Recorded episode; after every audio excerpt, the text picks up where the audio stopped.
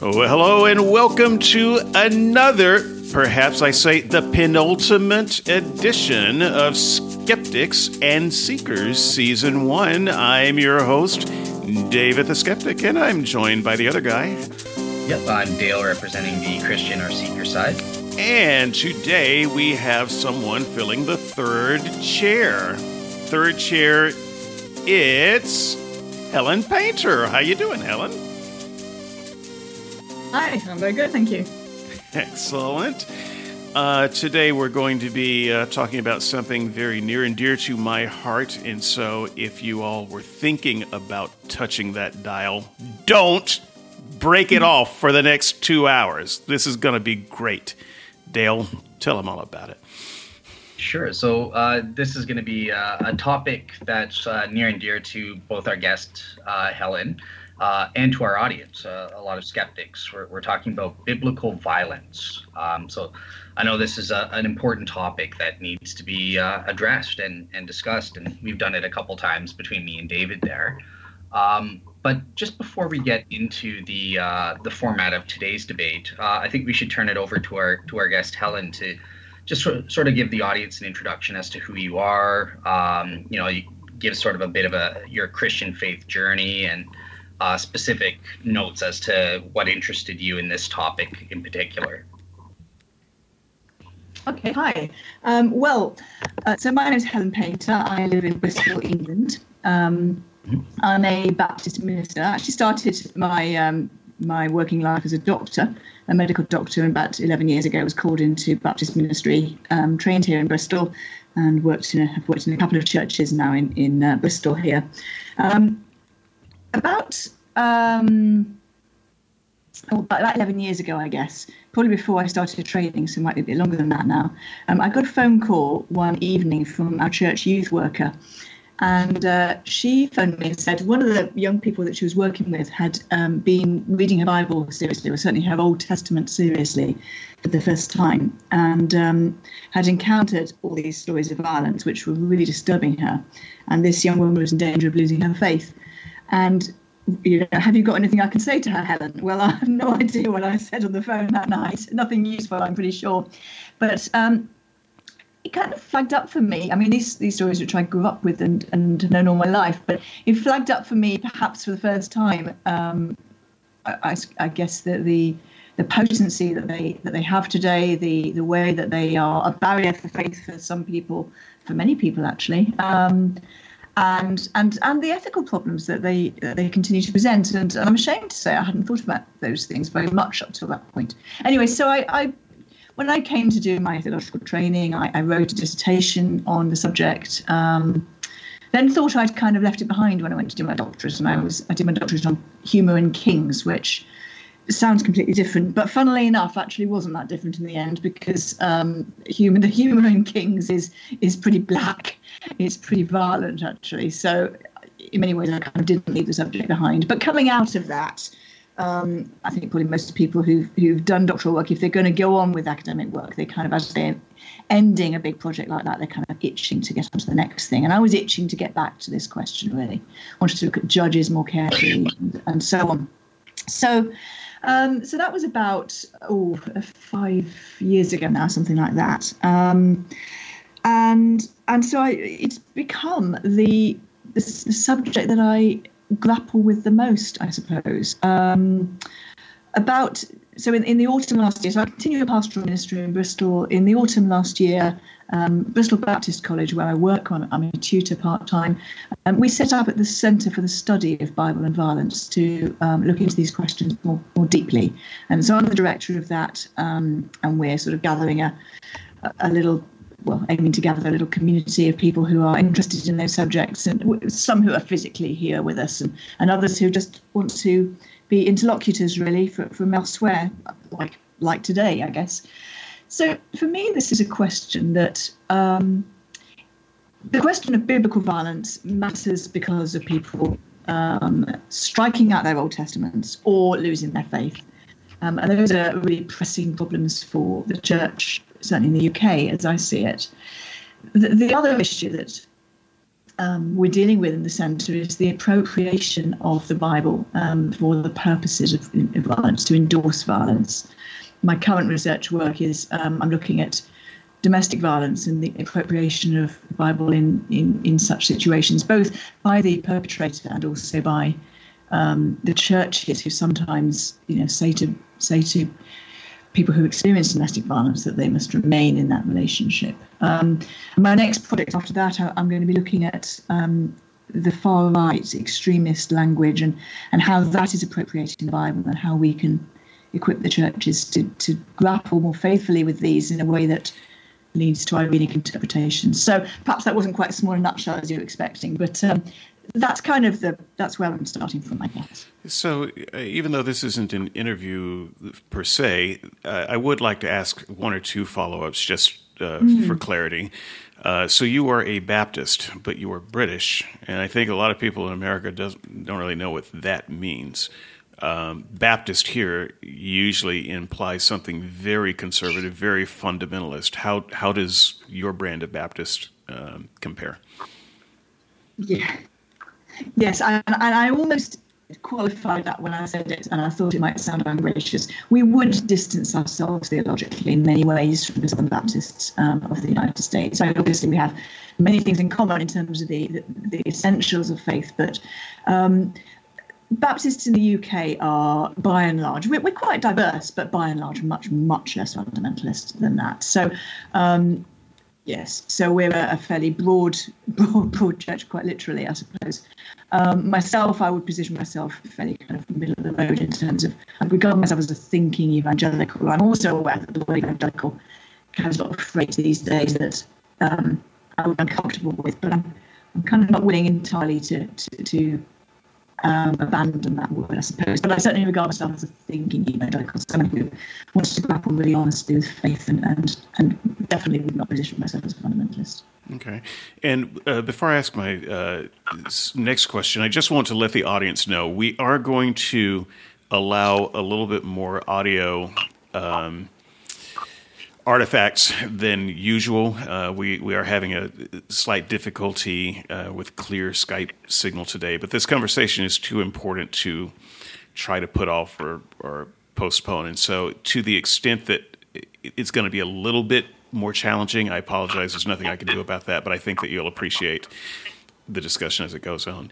My my last question uh, before getting into my case um, kind of segues into that a little bit so you ask you were asked this question about biblical violence. Were you i don't know if you were a preacher at the time but you were definitely a christian at the time. Did it ever cross your mind uh, that maybe god is an awful person and the bible is an awful book? Did you did you ever explore that possibility that that the Bible is an awful book. Yeah, God God's awful and the Bible's awful. I mean, it's just as a possibility if you're going to research the question, or was it always a way of finding a way to defend God in the Bible? How how did that go? Yeah, I think I think it's a really good question, and it's it's. I'm not sure I can give a, a quick answer to that my starting point, and I'll perhaps say this a bit more clearly in my, my opening statement in a few minutes, but my starting point is as a Christian believer who I, I believe that the fullest revelation of God is found in Jesus Christ, and most particularly in Jesus Christ on the cross. So I begin from a position of faith, and I'm not willing to abandon that position of faith. I am, however, willing to ask very hard questions um, of the biblical text and I believe, I hope, of, of God as well. Um, so I, I, do start from a position of faith, but I'm, I'm not, I'm absolutely never wanting to defend the indefensible. I, I sometimes, well, I, sometimes I'm uneasy with some of the sort of ways that my Christian brothers and sisters argue sometimes, or I don't mean argue, but you know, position themselves. And, and sometimes it feels to me like they, they make up their mind they have to defend something, and they will use any any tool that they can lay their hands on to defend that position. And uh, and I'm really not happy with that. I'm really, you know, I'm I'm not. So I, I, don't know if I've answered that question fair, you did fully enough. You did. Okay. awesome. awesome. Okay. Uh, perfect. So, so yeah. Now that we have our sort of introduction uh, to our guest, uh, why don't we get straight into it? So, so what we're going to do, this is going to be sort of uh, along the lines of what me and David do each week. So, I'm going to turn it over to David first to make his opening case, uh, and then we're going to give Helen a chance to give her opening case, uh, and then after that, we'll open it up to uh, informal dialogue back and forth, and, and sort of uh, fleshing out some of the ideas in the openings there, uh, and then we'll close. Then we'll finally close off, uh, starting with David, and then give Helen the the last word for the night for the day. Um, so yeah, let's let's get straight into it. Uh, David, uh, why don't you go ahead and make your opening case there? Great, and uh, Dale, hopefully you'll take some notes so that you can um, tease out some of the things that we missed or left in a questionable state as we um, as we make our case. Um, so, I would like to make as a positive opening statement. Uh, that biblical violence disqualifies the Bible as a useful tool for moral enlightenment. In other words, I just I think it's the wrong place to look for moral enlightenment.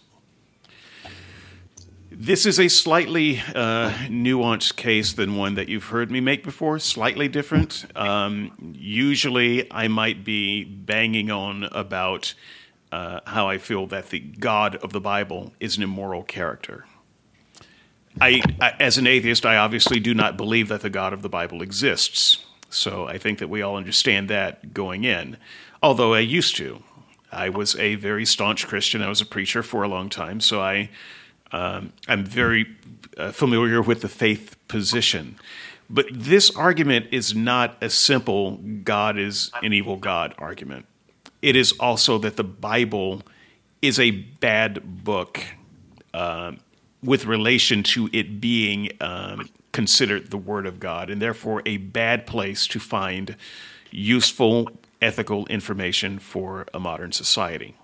So I, I just want to clarify what my case is and what it is not. So, uh, point one the Bible seems to promote violence as a good thing. Certainly, it doesn't talk about it in terms of being a bad thing. And I think that it positively promotes it in a few areas. So if I can uh, just outline some of those areas, first by way of justice. The Bible seems to think violence first when it comes to justice. Uh, the first example of this we encounter is when God makes human beings among the first words he teaches them is, If you cross me, I will kill you. These, these are among the first words spoken shortly after Let There Be Light. And I find this to be an unconscionable way uh, to have an exchange with the first the, the, first exchange with the first humans to be a threat of violence. But that is that is kind of where it uh, begins. And I think it goes throughout uh, the Bible, all the way through the New Testament, with a reiteration of the idea that there can be no forgiveness without blood. And in this literary sense, blood is a representation of death or violence, if you will. And so it, it seems to be stated as a matter of fact that justice equals violence at some level. Um, I do not know where uh, our guest stands on the subject of hell, but I grew up with a real burning, torturous, eternal hell. The most violent of uh, ends one can imagine. So uh, that would be first. Uh, second, I think that um, the Bible promotes violence when it comes to nation building. It seems that God cannot envision building a nation without also building an army and to uh, rephrase the words of Captain Kirk in the worst Star Trek movie of all times why does God need a starship? why does God need an army? Why does he need arrows that are constantly drunk with blood? Uh, I do not understand this, but in terms of nation building, even when uh, when the the apologist says, "Well, but God." Uh, such as the Canaanites, he, he wanted to drive them out nonviolently. Well, that's just not true. He wanted to drive them out uh, with a vanguard of soldiers carrying swords. Um, violence was the first uh, course of, of uh, nation building, and I think that that is fundamentally uh, difficult to understand with a God that has every option in front of him, including every sci fi, fantasy, magical option in front of him. Violence, simple human violence, um, seems to be the way. Um, a, another area where I think that violence is um, promoted in Scripture is through righteous suffering. This is not an argument that I think that anyone's heard me make over the uh, over the season. Maybe my my um, solo uh, discussions about some of the teachings of Jesus, but I think that the idea of suffering and martyrdom speak to a type of mindset that says violence is a good thing when good people suffer it. Uh, God appreciates the fact that you suffered in His name, and I, it, it chills me to the bone that there would be a God sitting back and appreciating, getting some measure of pleasure or enjoyment or satisfaction out of the fact that someone is suffering uh, for their name. I do not have children. I uh, would imagine, though, if I did, I would not find it joyful or prideful that my child suffered for me. I would I would want to end that, and I would not want my child being a martyr uh, for me. And it seems that Christians have picked up that idea by making suffering and martyrdom a sign of uh, faithfulness so that they can say, look, this must be true. Look at how much they suffered.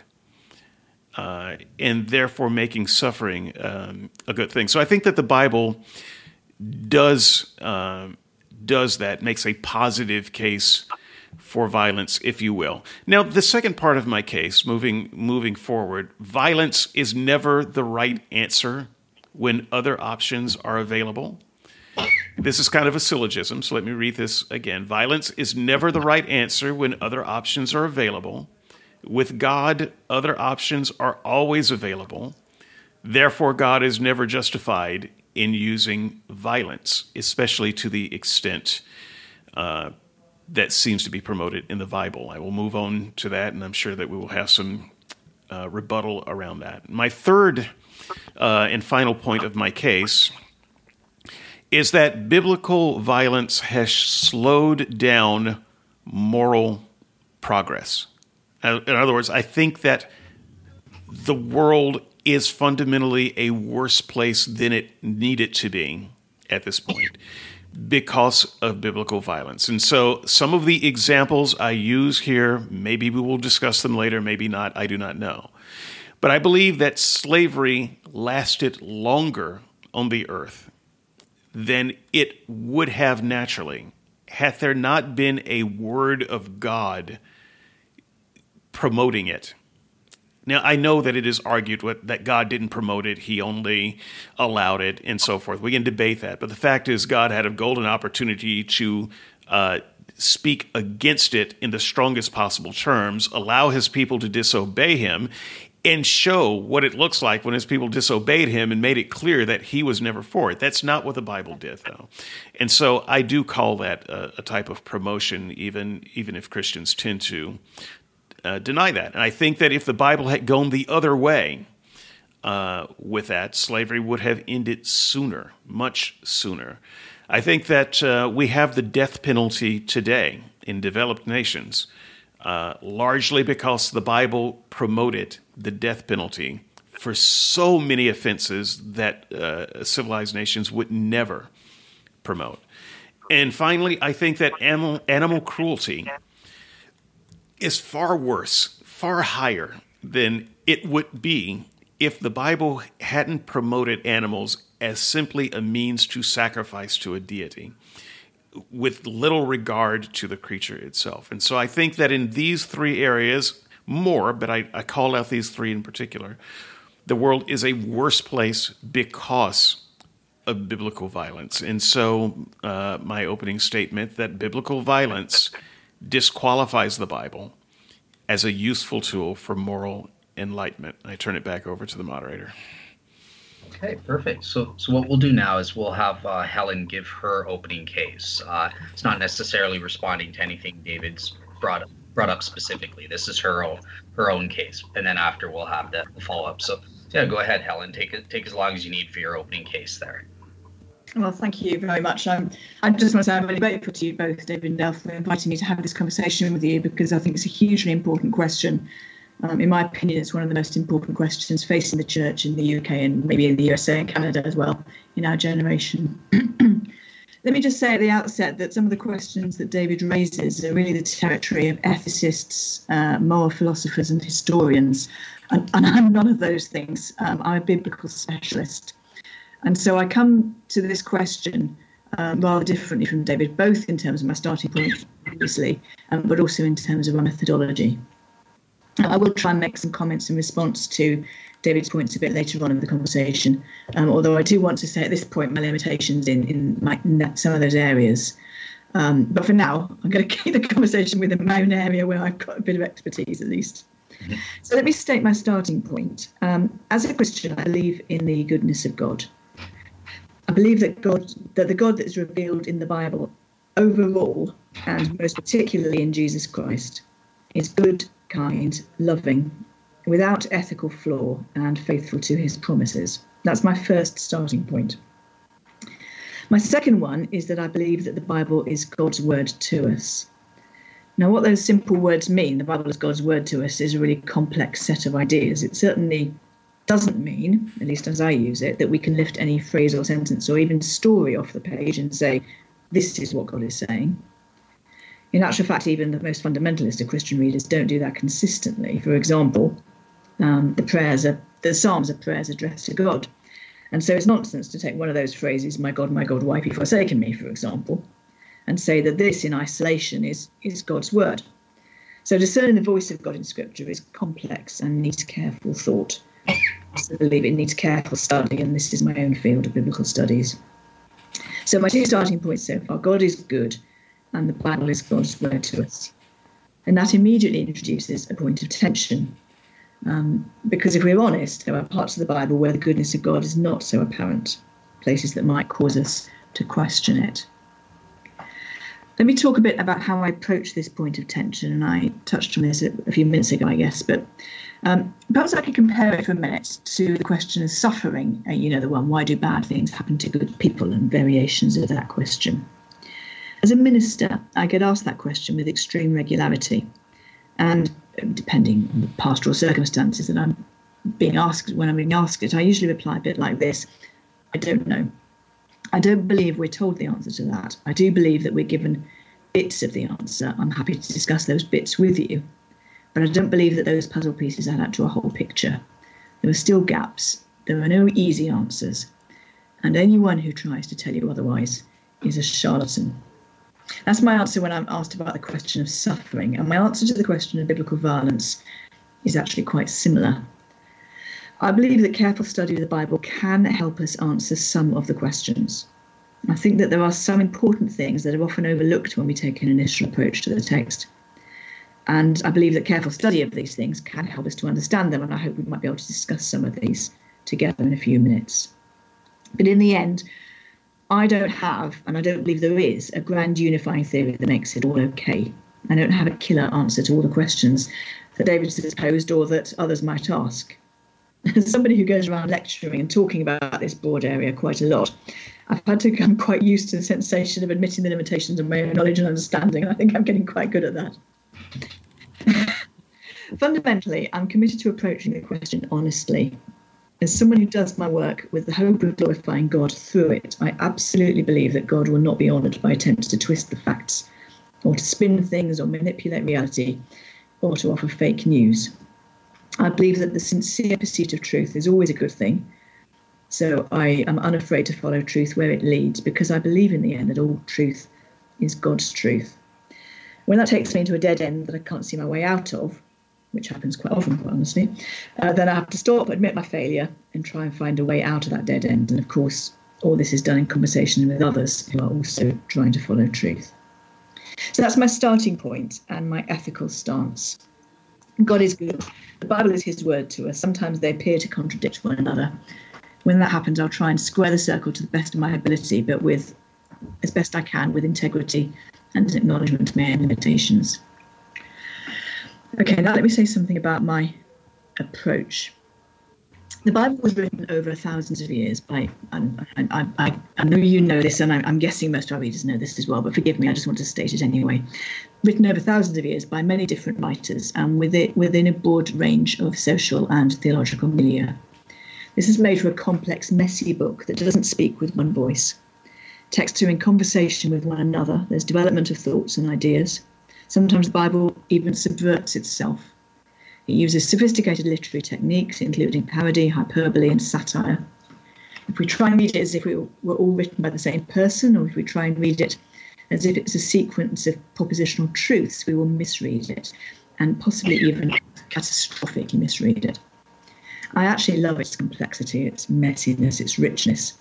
But this can make reading it an exasperating experience. It's not for nothing that the theme of wrestling with God is a potent one in the early part of the Old Testament, because the whole Bible could be seen as a product of that wrestling. This takes us then into the question of the genre of writings that we have in the Bible. Not only do we have a wide range of different historical and social settings and different theological priorities, we also have different styles of writing, that is, different literary genres. And if we believe that God speaks through Scripture, the relationship of his words to the textual words is necessarily different in different genres. Part of the task of biblical interpretation, if we're reading for the voice of God, is to try and tease this out. I've already referred to the place where the psalmist says, My God, my God, why have you forsaken me? I think it would be obvious to everyone that this is a completely different sort of utterance than, for example, the words of Jesus, as recorded in Matthew's Gospel Blessed are those who mourn, for they shall be comforted one could conceivably be God's direct word to the reader, the other one can't possibly be. We can't read them the same way. This is an element of what's known as speech act theory, which seems to which seeks to investigate what words are doing. And so violence in one text may not be the same as violence in another text. It might be an entirely different type of speech act. Um, as an example, I read a book recently, a scholarly book, where the author um, ought to have known better, quite frankly.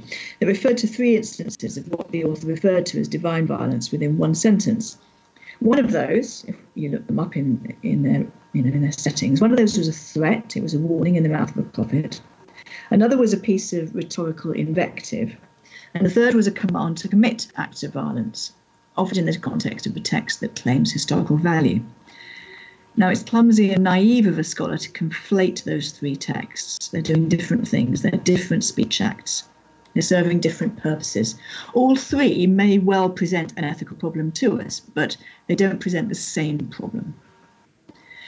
So I believe it's important to tease out what we might call the texts of violence, to look at each one on its own terms rather than as part of a homogenous mass of, quote, problem texts, unquote. When we do this, I think some interesting things emerge. Very broadly speaking, violent texts in the Bible fall into, I think, these seven categories. I might, you know, given time, refine this a little bit more, but but I think broadly speaking, these seven categories will cover it. Number one, descriptions of societal or interpersonal violence. Descriptions of. Number two, appeals by humans to God for violence, so-called imprecatory prayers, so in, as in Psalms, for example. Number three, acts of what we might describe as violence against animals. Number four, threats or warnings of violence, and this often overlaps with the fifth one, which is violent language that is metaphorical, such as some of the violent language of the prophets or the eschatological writings.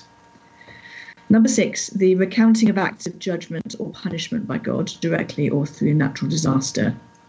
And number seven, I think the most problematic one, is commanded violence, commanded by God. Now, each of these categories constitutes a type of violence and presents problems and questions to the reader, but I don't believe they present the same problems. I, um, I did have a, a, an example written down, but perhaps we'll discuss that if we want to come back to that later. Um, so there's a difference, I would argue, between, for example, narrated violence and commanded violence. Let me make a few more brief points before I um, hand back to the moderator. Um, firstly, this is an ancient text. It is written within societies where violence is much more commonplace than it is most of us today. It's also, um, both testaments, but especially the Old Testament, written in a culture that has an enormously different worldview from our own. They say the past is a foreign country, but actually, comparing the ancient Near East to 21st century America or Britain, it's a foreign world. Their view of cause and effect is different from ours. Their view of the role of God in human affairs is different from ours. Their view of what constitutes a good society is different from ours. And I venture to suggest ours may not inherently be better. I do think our society is better in many ways. It's more peaceful, it's more democratic, and so on, better for women, and so on. But the ancient priority for, so- for societal order rather than individual autonomy is not inherently worse than ours, I would say. It's just different. The ancient concern for honour and shame rather than guilt and punishment is not necessarily inherently worse than ours, just different. But if we fail to appreciate these absolutely massive differences, we will be in danger of dropping our own grid onto the text and drawing conclusions that are unwarranted. And again, I had an example lined up, but I'll leave that for us to come back to if we want to. Um, my second final point, as it were, when we drill down into some of the texts of violence, we find that our translators, and often those who comment on them, have done us a disservice and have actually overstated the violence that they contain. In the book of Joshua, for example, the situation is far more complex than the basic words of our translations would imply. Maybe we'll get a chance to discuss this in more detail a bit later on, but essentially, the um, biblical testimony about how Joshua conducted himself during the conquest is by no means as cut and dried as we often think and as we would often summarize it as being. We may believe that he scorches his way into the land of Canaan, slaughtering everyone in his path. Um, I'm not convinced it's that stark. Now, I'm not suggesting that the problem can be made to go away, and remember that I am, to the best of my ability, utterly committed to being as honest about this as I can. But I do think that when we pay careful attention to the thought world and to the tensions within the text and to the use of rhetorical language and the proper translation of certain technical terms, that the conquest is not quite as bloody and total and Holocaust like as we might think. Third, and this follows from that point, we need to understand the theological purpose of the text, of any text that we read. Its primary point is not to narrate historical events. We can debate the historicity of the Old Testament narratives if you want to, but that's not my point here. Its, its purpose is to give a theological commentary upon them. Actions are invested with meaning. Um, I've got an example. I hope it'll work in the USA. Um, consider someone who tunnels under a building and plants explosives underneath that building with the plan of detonating those explosives when hundreds of people are inside. Now, now that's a terrible action. That's attempted mass murder. But if that building happens to be the British Houses of Parliament, and the moment of detonation is planned for a time when the king and his entire government would be inside, then it is more than a terrible act of attempted murder. It's an attempted coup. And that, incidentally, is to a historical event, the, the plot that was made and foiled in 1605 by a man called Guy Fawkes, and we remember it fireworks every November the 5th. So, my point is that actions are invested with meaning, and we will understand the Bible better, especially the Old Testament narratives, if we remember that. Um, fourth, and I'm almost done now, I want to agree with David that the Bible has been interpreted for violence on many occasions through history. And in fact, such abusive appropriation continues to take place today. I, I mentioned that I'm working on domestic violence, and my next project is the far right extremist rhetoric. Um, such use of the Bible deeply disturbs me, and i am um, on record. Um, I wrote in a blog about my own personal response to reading about such incidents on one particular occasion. I wish my sacred text were more explicitly oriented towards non-violence in places. I wish it were not so open to misinterpretation. But I do believe that it is misinterpretation that has led to such use. And although I agree with David that the Bible has been invoked for some terrible purposes, for example, to lend support to slavery, I would also want us to notice that it was used to shape the worldview and practice of those who fought valiantly and successfully for its abolition.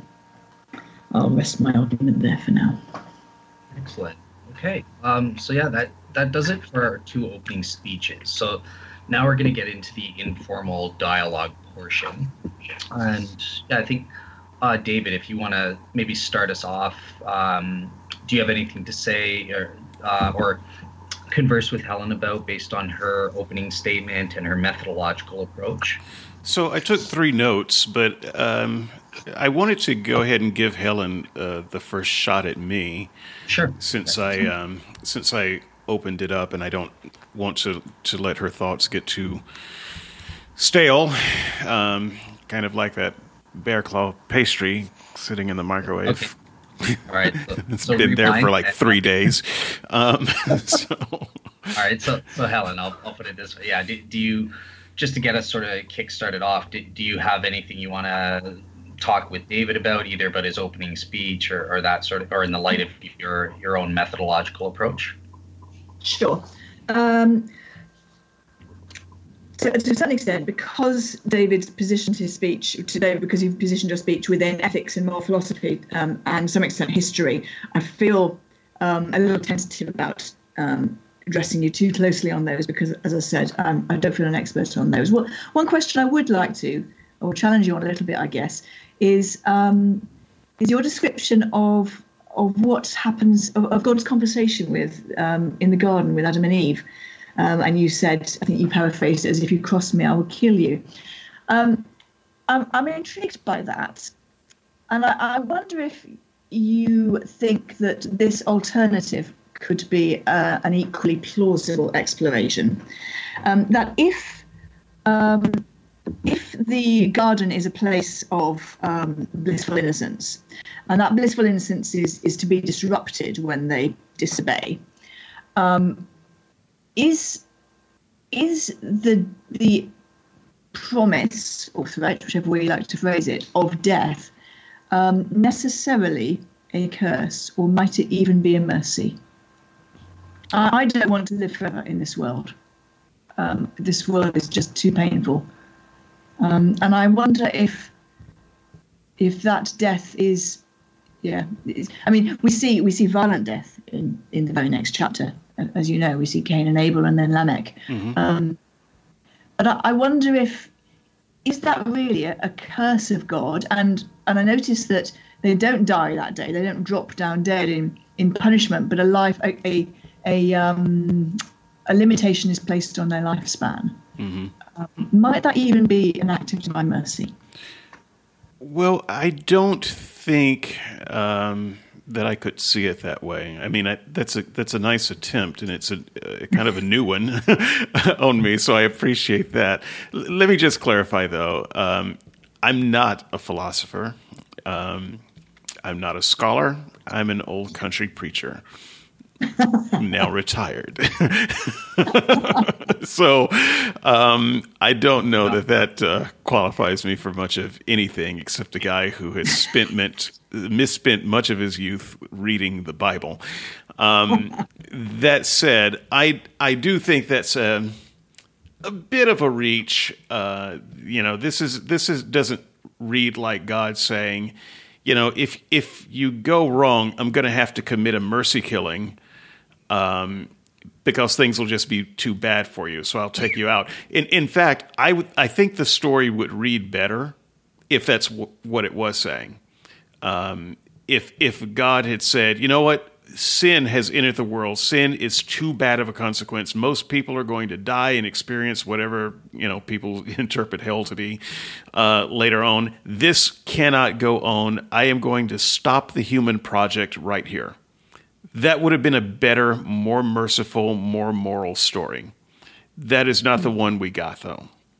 Um, so I, I, I do believe that it was a threat of punishment, not a uh, not a speaking of mercy.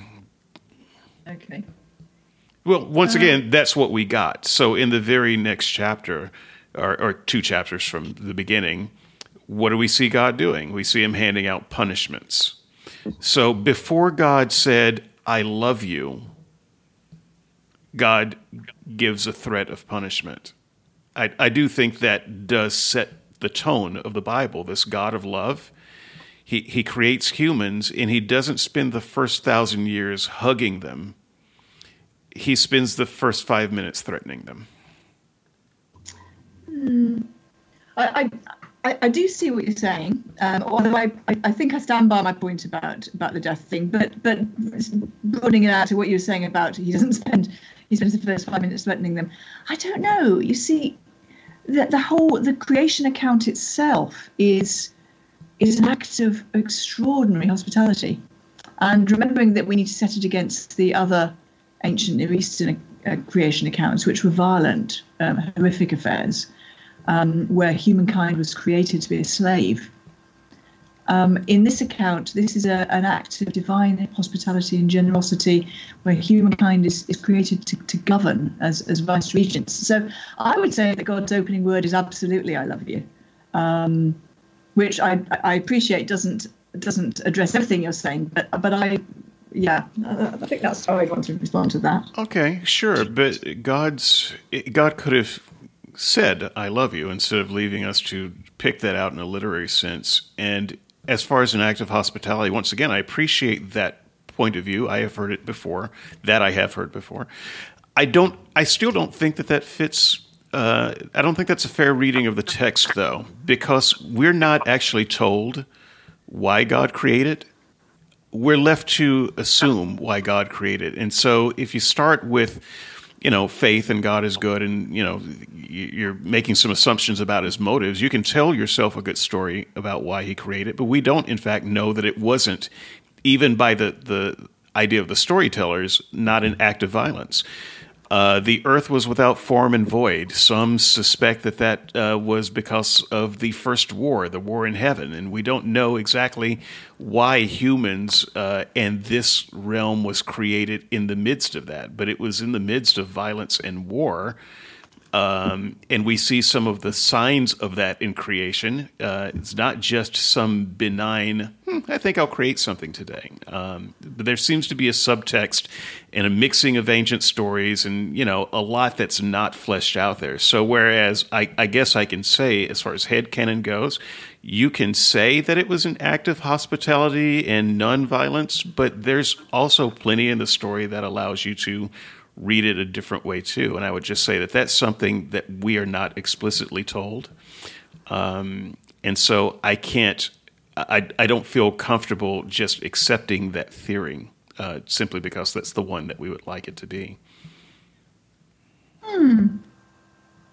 I, I, accept that we, we do have um, we have a mixture. We, we do have these echoes of these other creation myths in there, and I think that you know, without form and void, that is that that's pre-creational chaos. Um, I think there is not a hint, not a hint in there of violence, though.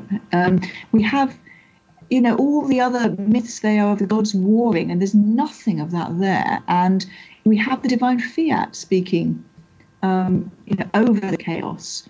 We have the pushing back of the chaos. We have the waters separating. That's that's a, a, a, an established motif of of ancient Near Eastern um, creation, separation of waters, the, the clearing of chaos for dry land to emerge.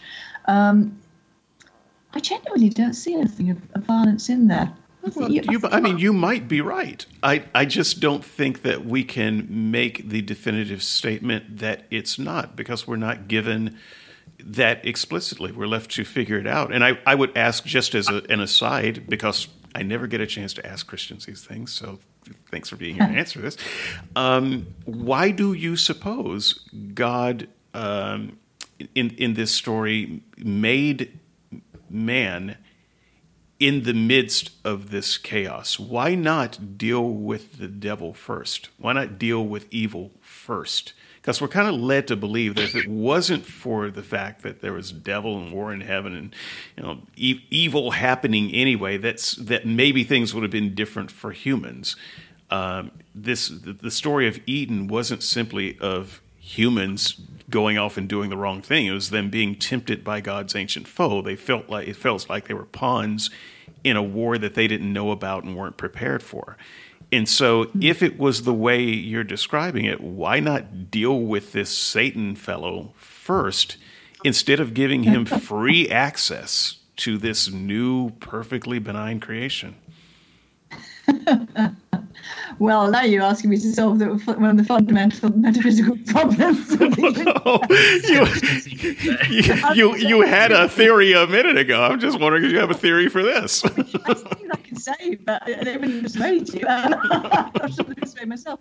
I mean, what I would say is I think it's important we don't um, entirely conflate chaos and evil. There is something there is something um, in the ancient, as best I understand, and you know, I'm a 21st century, 21st uh, century dweller, not a, an ancient Near Eastern um, theologian. Um, but as best I understand the ancient view, chaos is not inherently evil. It does kind of threaten the order of creation, and order is a very important um, value that the ancient Near East holds. And so creation as, as an ordering event is, is, is of prime importance. And chaos threatens that. And we certainly see um, through the Hebrew Bible, we see chaos pushing back in. So God, at this point, clears chaos and pushes chaos and bounds it. And then it, chaos comes back in again the flood, and then he bounds it again. And we see this repeated action, this repeated thing happens again at the um, Exodus and, and I think elsewhere as well. So, so it is in some senses threatening, but I don't think I'd want to say it's evil um, as, as conceived by our writers. And we need to be, I think we need to answer the question within the worldview that, that they're trying to set out for us. If, if, if, if that's the conversation where, if that's where we're leveling our conversation at the moment. Um, now, the serpent, however, obviously is is a threat to to that and is challenging God's words. And the serpent clearly does link to the chaos monsters, the Leviathan, um, and the dragons, and so on, that we read elsewhere in the Bible and elsewhere in, in ancient literature. So, yes, there is a, this this kind of um, antagonist figure, but yeah, but the chaos itself somehow isn't inherently evil, I think. And I think the, the, the idea of Satan is is a developing one and is quite ill formed in the Old Testament and really comes into into focus much more clearly in the Gospels. Oh, we absolutely uh, agree on that. Okay. um, one thing I, um, one one thing I, I, would like to maybe have you guys go back and forth on. So so David gave about three points. So starting with his first point, he he seems to be saying that the Bible uh, seems to actually promote violence as, as, though it's a good thing, and you know he gave certain examples. So I was just wondering if if you wanted to sort of come back on that and and maybe contrast it. Um, with other ancient Near Eastern texts uh, that have similar violent things, are, are there differences between that and the Bible, which shows that the mm. Bible doesn't promote violence versus them. Okay. Yeah. Thank you. Um, yes. If I one thing I perhaps maybe should have started with this in terms of responding. Um, David, you say that the Bible, biblical violence, disqualifies the Bible as a useful tool for moral enlightenment. And I think to a large extent, I agree with you. I think the way I would phrase it is slightly different. And I think I would say that the Bible is not primarily to be regarded as a tool for moral enlightenment. I don't think that's the purpose of it. Um, I don't think that's what it's written for. I certainly don't think that many of the ancient texts are intended that way. Um, we probably get a bit closer to it in, in, in the epistles, perhaps, and in, in the words of Jesus in the Sermon on the Mount. But that's not the primary intention of the ancient text. Actually, can I just read one sentence, maybe it's two sentences from John Walton, who who puts this really beautifully sure. in a book that I really recommend um, to anyone who's interested, which is The Lost World of the Israelite Conquest. And he says this: if we, if we adopted, if we obeyed the particular instructions of the Old Testament text, we would become good citizens of the ancient Near East. If we obeyed the particular instructions of the New Testament text, we become good citizens of classical Rome. But what we're supposed to be is good citizens of the modern West. And so, actually, to to, to, to try and use the tool, the Bible as a tool for moral enlightenment, I think is, to a large extent, wrong-headed. So I think actually, David, I, I agree with you to, to, to considerable extent on that opening point. Um, well, that's no fun. there, there goes 15 minutes of uh, my rebuttals. great. I like that. I don't agree with all the points you made under it. all right. Um, so you wanted me to talk, um, Dale, you wanted me to talk about um, the promotion of violence. Um, yeah, perhaps the law of Talion it would be a, a good example. Um, I think that might be what you invited me to talk about, actually. Um, so we have um, a number of other ancient codes um, written around the same time that we have access to. Um, and the Code of, of, Hammurabi is one of them, and it's one of the best preserved ones. And uh, there's quite a lot of similarity between some of the ancient laws of, of Israel and the Code of Hammurabi. Um, but there are some quite striking differences. Um, and one of them is the, the poor old misunderstood and misrepresented law of Talion, which is the eye for, eye for an eye, tooth for a tooth thing. Um, now, I'll, I'll, come on to what I think Jesus is saying in a minute, um, and I don't, I'm not for a minute dismissing what he says, um, but nonetheless, I think his his his comments have have given us license to say, oh, what a brutal, brutal thing that is. Actually, the law Talion um, is is a remarkable thing. It makes it limits personal vengeance, and uh, I don't know if you're familiar with the work of René Girard, who's who's I think is very powerful in explanatory terms for how human societies work. When he talks about how we tend to mirror one another in our violence, and violence escalates and escalates. And, and it's, it's essentially it's, it's, it's a it's a philosophy of, of, of vengeance. And the law of Talion limits vengeance. It means that vengeance is taken in um, measured quantities. It is reciprocal. It may not be triangulated um, onto a third person, um, it is it is um, commensurate. It is not not allowed to escalate it. Um, it is um, and is operated within a community setting, a sort of quasi judicial setting. It isn't um, a a license for um, a blood feud, which is and in and in, is in, essentially, I think it is it is operating to prevent uh, blood feuds. Um, now, in contrast to that, the, the law of Hammurabi, which is you know, one of the other, as I say, one of the other laws around in the ancient world at that time. Um, they have all sorts of places. They have they have elements where Talion sounds you sound as if you're getting a little bit of that, but then they have all sorts of places where actually punishments are allowed which are massively triangulated and massively um, um, augmented. So, classic example of the punishment of for a rapist, at least in some instances, is to rape his wife. Um, if a builder builds a house, this is from memory, so it could be are slightly wrong, but if a builder builds a house and the house um, falls down and, and kills um, the people who are living there, um, the punishment is that his fa- his his building will be pulled down around his family, and his family will be impaled on the in, in the wreckage of it. Um, you know, this is this is triangulation. This is extending their vengeance onto onto third parties.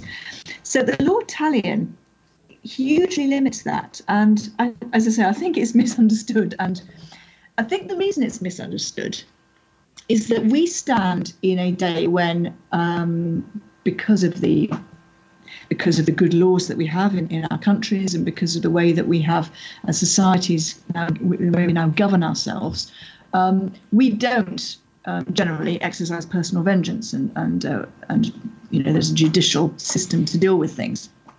And so we look back on Talion and think, gosh, that's a bit primitive, and we look ahead to what Jesus says, which is an eye for an eye, a tooth for a tooth. Uh, sorry, which is love your neighbour, t- turn your turn your cheek. I beg your pardon, love your enemy, turn your other cheek. And we look ahead to that and see that as something that we haven't yet attained. And so we see Talion and and what Jesus says as being pulling in opposite directions, if you like.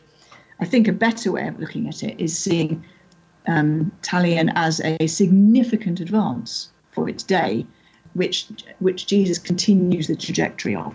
So you know, it was said to you, limit your personal vengeance. But I say to you now, let's move it on, chaps. Um, I say to you now, um, love your enemy, turn the other cheek. Okay, uh, and David, did you did you have anything to say on that front uh, yourself? Oh, you know, I have plenty to say about the teachings of Jesus. Um, I will try to avoid that here. That's not what this podcast is about. But um, I would let me just go back before I before I come in on any of this, um, because I think that d- the first part of Dale's question is important, and I would like to get some color on that before I before I give some of my own thoughts. He wanted to have you feedback on my idea that the Bible didn't just allow violence but promoted it. Yeah. Um, and so I, I didn't hear you speak to that uh, No, I specifically. didn't. Do you want to say more? Or do you want me? To... Yes, I no, I want you to. Um, want I want you more? to tell me uh, that you agree with that or you disagree with it. But you can disarm me greatly by just agreeing with me. Uh, Nat- no, Natalie I- Collins I- used this to Never- strategy to her advantage. She just agreed with me on things and then shut me up. Alan, that's never David. It's always a dangerous uh, play. Go Helen, sorry. Sorry, uh, sorry, you back up a little bit. Then I wasn't sure what you said, but uh, It's it's Um, okay. I That's did- how he always sounds, even when he's clear. I do partly agree with you. Uh, um, you, you make a, really, I think, a really perceptive point about um, effectively about consequentialist ethics. About, you know, sometimes I think we look, and I, I read quite a bit about this, as, as you might imagine, and I see other people saying, you know, well, this is the end game, and the best way of achieving it in, in the society of the day is, you know, God says, well, this is kind of the, the least damaging way of doing it. And, and so there's this kind of necessary violence in order to achieve it. And, and I have to say, I read that. I'm breaking up? Oh no, go ahead. Um, it, it's okay. Sorry. I think I think those are just um, artifacts from past bits of conversation we had. Don't worry about them. Think of it as uh, time travel gone bad. Uh, go ahead and go ahead with your point. By the way, Okay. all time travel would go bad, so let's never do it. Absolutely. Um, so I, I hear those arguments, and and I have to say I feel really uncomfortable with them. I, I do agree with that problem of I don't believe God needs to be a utilitarian. Um, so yes, you you you have me. Uh, there's a question there I really don't have an answer to, and I continue to grapple with. And in fact, I've got a small stack of books on my table in my office about consequentialist ethics and and and and what what, what God is doing might be doing there. And one day, when I have leisure, I will look at that question more carefully and think about it, and and then I'll come back with a killer answer. But I don't have one on that one at the moment, I'm afraid. Okay. Um, in terms of some of the other points, do you want me to go ahead? Well, okay. So I tell you what. Let me let me pause you there, and I will I will put in some of my observations from what I heard you say because I think that we are, as we talk about this, uh, even though we had different speeches. Um, uh, and different ideas written at different times. I think we're starting to draw in on some central Uh, David, themes. you're breaking up again. Oh no, I'm fine. You're breaking up. It's all relative, you see. I have no idea. Okay. No, you're, you're, you're, you're back. So, yeah. Oh, okay, good. Uh, are you able to hear me, uh, Helen? I can hear you, David. Um, I can't hear Dale so well. Yeah, okay. That's what I thought. Um, Blame Dale. Okay. yes, absolutely. It's easier that way. Just it's so much easier. Well, I'm always yeah. All right. So, so sorry. Yeah. If you just want to repeat what what you were saying there. No, that's so- fine. I think that our arguments are uh, our our um, ideas are going to meet somewhere here, so that even though we wrote different speeches at different times, um, I, I think that we're coming to a place where they join, uh, as it were. So I had I had three questions slash observations from from your uh, opening comments, Helen, and they are uh, it's so they are addressing things that you said, but you basically opened up Pandora's uh, box. Is it Pandora's box that you opened? Um, Yeah. One of those boxes with bad stuff in it. Um, uh, and so uh, I, I might be asking you to speak on much broader topics than um, what you had planned for. Feel free to reel me in. But uh, I wrote down three things. One of them, objective morality.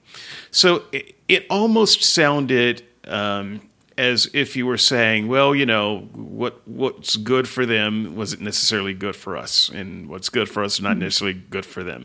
So I get that. I, and just so you know, I'm not an objective moralist. So I don't actually believe that because I don't believe in a God and I don't believe in something that is somehow holding the center on what is moral and what is not. I think that um, that is something that we uh, agree on societally. I think it evolves uh, as we evolve, and that's that's why a thing is moral in a pack of wolves that may not be moral in a school of fish. Okay. So it's not just you know they're animals and we're humans. Even uh, among different animals, there are different things that you would consider ethical within that um, that that species, and maybe even that place where the where that particular school, uh, you know, or murder of geese or whatever we're talking about, uh, where that is.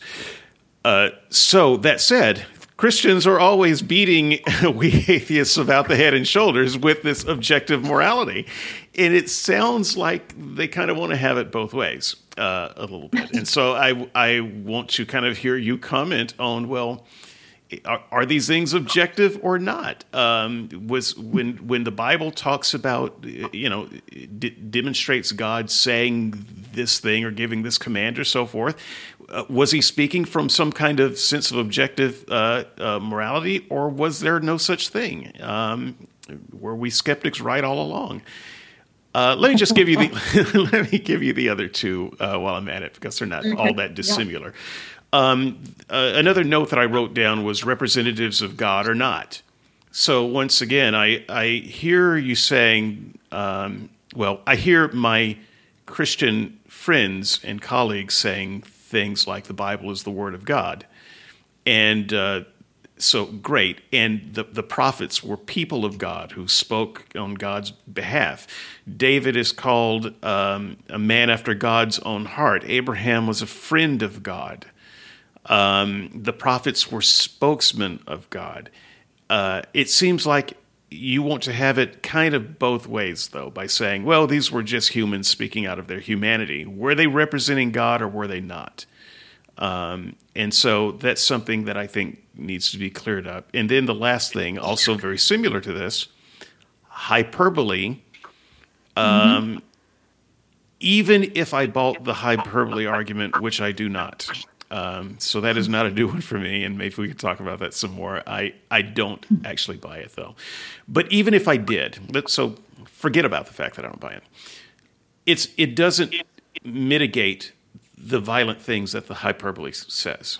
So just to just to give you um, a sense of that, uh, if I am talking about um, violence in the Middle East, and maybe there's been some events that have happened recently, maybe bombings of some kind, and it's gotten me emotionally exercised. And I say something like, I want all those ragheads dead. And I want them to die violently with their entrails pulled from, reached into their throat and pulled out. And I want them gutted, and I want their women gutted, and I want their unborn babies ripped out. I'm, I'm trying to think of just how obscene I can make this without the FCC um, coming in to stop me here. Um, and I hope that some of that diatribe was um, offensive a little Indeed. bit. Yeah. Um, but artfully so. Because I don't actually hope any of those things. Right. But and and you could say, well, but he's he was very upset, and you know maybe he had a relative uh, that was killed there, and he doesn't really mean all that. But that would not change the obscenity of what I said, and it would not change the the attitude and overall uh, oeuvre of violence that I am portraying. And so you can say, well, you know, when when God said kill all the Amalekites, he didn't actually mean all the Amalekites. Well, I don't care if he actually meant all the Amalekites. It was still obscene if he meant to kill one. It doesn't make it better. You're not when you, when Donald Trump says, "Hey, I was," you know, it's just locker room talk. It doesn't make it better. And I think that Christians use this hyperbole argument as if to say, you see, that makes it all better. No, it doesn't. All right, those those are my okay. points. Go ahead. I'm going to take them in reverse order, I think. Okay. Um, uh, if I may. Um, and, I, and to be fair, I did say it doesn't make it all better. I did no, definitely you, say that. You did. Um, um, old, so you, old country preacher coming out there. Don't don't worry about that. I'm better um, now. I um, so let me tease that out a little bit. Um, if we are talking about the difference between speech and action, uh, I do think there's a difference. I do think there's a difference when the psalmist sounds off. Um, and I think it's better for the psalmist to sound off to God than go and take up a sword and do it. Um, I think it's better for a psalmist to to say the sorts of things you were just saying than to go and do those things. So yes, I don't I, I don't think we want to hear that, that, but it's better than doing it. Uh, and I, I, could say more about the Psalms. Perhaps I've thought about that a bit more. But um, but in terms of you talked about hyperbole, I think probably picking up my point about the conquest in particular. Um, I, and, I, and I agree. It doesn't make the problem go away, and I and I, I was quite explicit about that. However, um, I don't know. The, the more deaths, the worse. So, yes, I, I wish Joshua had not killed a person. I wish I could read that and read that he they co- peacefully coexisted with the Canaanites, or they went and made peace terms with them, and the Canaanites had a mutual agreement to, to move on. I, I wish that's what I read. Um, that's not what I read so I only think it makes it a little bit better. But I do think that well, one of the things, one of the issues is actually the language of that was often dis, uh, translated as "totally destroy," and it doesn't mean totally destroy.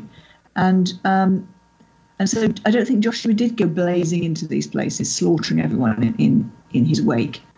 Um, I do think there were deaths, and, and I wish there weren't. I do think there were deaths, but he, it doesn't mean just totally destroy everybody. It, it has a much more technical meaning than that. Um, so, yes, I, I, I, agree with you that it doesn't make the problem disappear, but I do think it lessens it a little bit. Um, going backwards to your second point, representatives of God or not. Um, I assume that you're talking about those people whose words constitute scripture. So Moses, I, Joshua, Abraham, David, um, well, uh, the prophets, um, anyone who ever said or uh, vile things in uh, an act of war or retribution in the name of God, where you might say, "Yeah, but that wasn't really God." I don't care if it was really God; it was God's man. Yeah, I think I think there's a difference between the narrate. You see, you see, I would, I want to vest. I want to say I believe that the Bible is the word of God, but that means I am putting, I am vesting the text with authority. So if the text tell, and maybe you think this is ducking and weaving, and I, and I hope it isn't, but if so, when the prophets um, say something, and the prophet, the prophets, the words of the prophet constitute scripture, then then yes, I think your point is a, a pressing one. When it is the narrator who is telling me, and then David did this and David said that, it is not David per se who is scripture, but is is the narrator who is narrating these events, and the authority of the text or the, the communicative act of the text lies with the narrator. And that allows me to distance myself potentially from what David says and does, for example. Does that make but does that make make sense? It makes sense, but I I can't accept that ultimately, and it's it's because of the the moral import. Now, I know that if you say, "Well, but it's not it's not meant to be an ethical guide," then you know that defangs much of my argument. Um, so, I, I I get that, but if you know, but from my perspective, uh, the ethical content of these stories is paramount. And so, if, for instance, we have a story narrated where it says uh, David, um, you know, basically maneuvered uh, in in uh, Bathsheba's husband to kill him to take his wife, um, mm-hmm. the story would be uh, incomplete and rather morally objectionable if we didn't have it written in clear and large letters that this was an act of evil that God did not uh, approve of and, and punished. And Christians celebrate the fact that God did not stand for this evil, even with the most important man in the world at the time.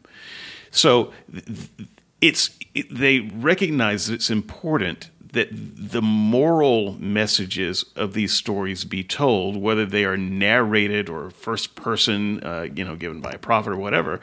So I don't think it gets uh, the Christian out of anything to say, well, this wasn't, you know, this this thing that was told in this narrative. Um, wasn't necessarily God giving a command or wasn't necessarily God's man speaking an order because it's still a part of the moral landscape of scripture and if it's if it's an awful story without any type of moral judgment implied and it can be left in a way that it looks like it was condoned by God i think that's a problem and i think that's kind of where your argument falls apart. These things can't just sit there and look like they're being condoned. Um, Otherwise, the, the Bible becomes somewhat useless as as a moral or ethical guide. Yeah, I think I I, I agree with you in principle, but I think that um, that they are condemned far more um, often and far more overtly than we we modern readers sometimes notice. Um, and I, am absolutely convinced that the narrating of an appalling act does not inherently constitute collusion with that, and that we need to distinguish the um, ethical stance or the, or the ideological stance of the narrator from the ethical stroke ideological stance of the characters um, that he is narrating. Now, they may be identical, but they they certainly don't have to be. Can I can I give an example that I kind of was thinking about giving in my opening statement and then yeah. didn't, which yeah. isn't the one you were talking about, but but is another one. Right. I'm well, and I, I, I, if if I remember it, I'll give you an example of this very point that you're talking about too, um, okay. so that we can we can have dueling examples. Uh, so go for it. sure. Uh, sure, uh, because my memory is really bad and I didn't write it down. So let me just let me pull it out. So the the Joseph um, and his brothers uh, situation, they sell him to beat him up, leave him for dead, sell him to slavery, that kind of thing. Um, well, this is this is narration, uh, right? Mm-hmm. So you, it's one thing to stop at that point and say, well, I mean, we can't put any judgment on the text. It's just giving us a historical narrative of what happened. But that's not true. And that's seldom what's being done in the Bible. The Bible is not written as a, a dead history. Um, it's it's written to teach us things generally theologically, and so that mm-hmm. story, even though it has horrific details in it, it is paid off by making the very clear statement that what you meant for evil, God meant for good, and it and yeah. it puts the moral spin on it that we are to take away from it. And I think the Bible is very careful to do that. And when the Bible doesn't do that, I think that it is also making a kind of moral statement that this wasn't a problem. Unless it's unless it's very obvious that it was, but I think that those I think those statements are being made in the Bible, and so I don't I think that we have to explain them when they're not made. And we can't just say, well, it's it's just a neutral narration. The Bible doesn't engage in neutral narration. No, I agree. It always tells a story for purpose. I completely agree with that. But I sometimes think that the critique is there and we don't spot it. Sure. Um, so uh, the example I was, so I, I, I, agree with you about that, and I think that that's that, that Joseph one. Um, yeah, there's a very nice summary of that at the end of Genesis, as, as you say. The example that I come back to repeatedly, I'm just going to give a, a trigger warning at this point for, for listeners. Um, I'm going to, um, I want to talk about the rape of the Levite woman, and I call her woman, not concubine, for technical reasons, but it's kind of um, respect for her because of the history of victim blaming that has gone on in the interpretation of this text in the past. And she may well not have been a concubine, she may have been a second wife. Anyway, so I call her the Levite's woman. Of the Levite's woman in, in um, Judges 19. Now, this is the most, um, I think, the most appalling moment of sexual violence in the um, Bible. Fully agree. And uh, and if anyway, if, if, listeners need reminding, this this hapless woman is thrown out to a mob um, by her husband, stroke master, gang raped. Um, there's a gap. We're not quite sure. She certainly ends up dead. It's not quite clear whether she dies at the hands of her attackers then or the next morning when her, her husband's stroke master picks her up, takes her home, and dismembers her. So she, she ends up dead, but we're not quite quite sure hands. Yeah. For the listener, think about the story of Lot and the two visitors, uh, the angels that came, and then the crowd saying, Give us those angels, and Lot saying, No, no, take my daughters instead. Uh, but in that story, they didn't take the daughters. And in the story that Helen is talking about, they essentially did. Uh, so we, yeah. we get a the, the picture of exactly what what was on offer there. Yeah.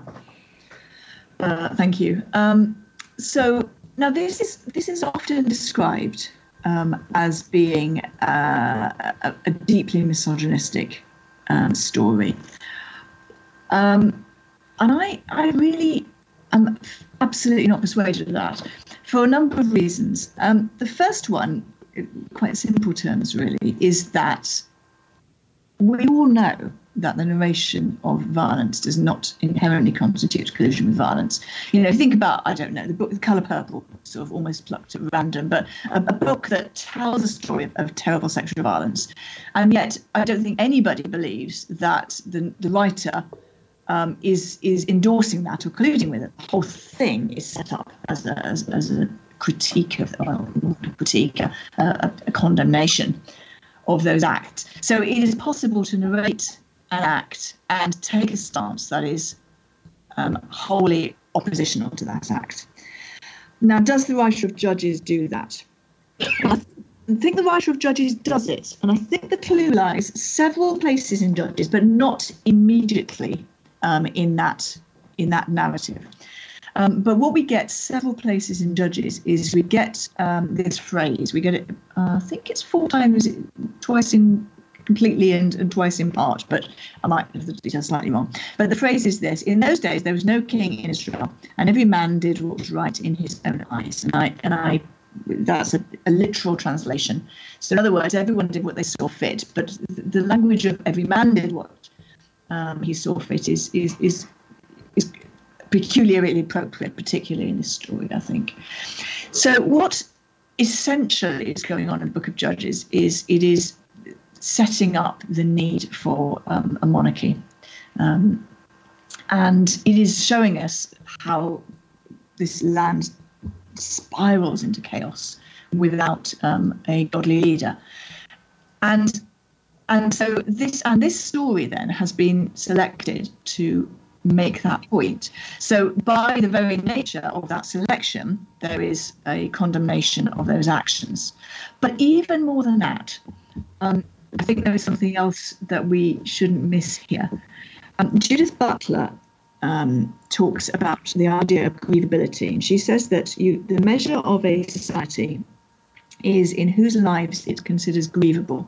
So if I think about, um, you know, who, who who is in the news, whose death is in the news um, at the moment in, in the UK, I can name particular individuals, um, and yet you know, tens of thousands of people are dying daily because of disease in other parts of the world and because of um, war in other parts of the world, and their lives are not really grievable in British society.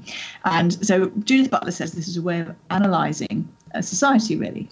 Now, so if we start to think about that story and this woman who is at at her the most elevated that she could possibly be is, is a second is a second wife, um, but may well just be a concubine.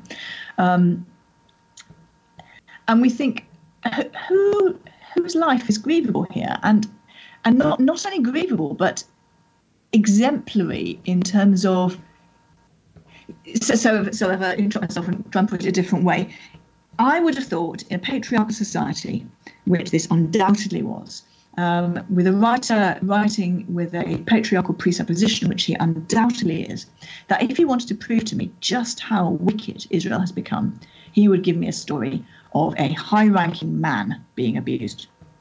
And he doesn't. He gives me a story of a woman, which isn't surprising, which is surprising in itself, and of a of a of a concubine or a secondary wife.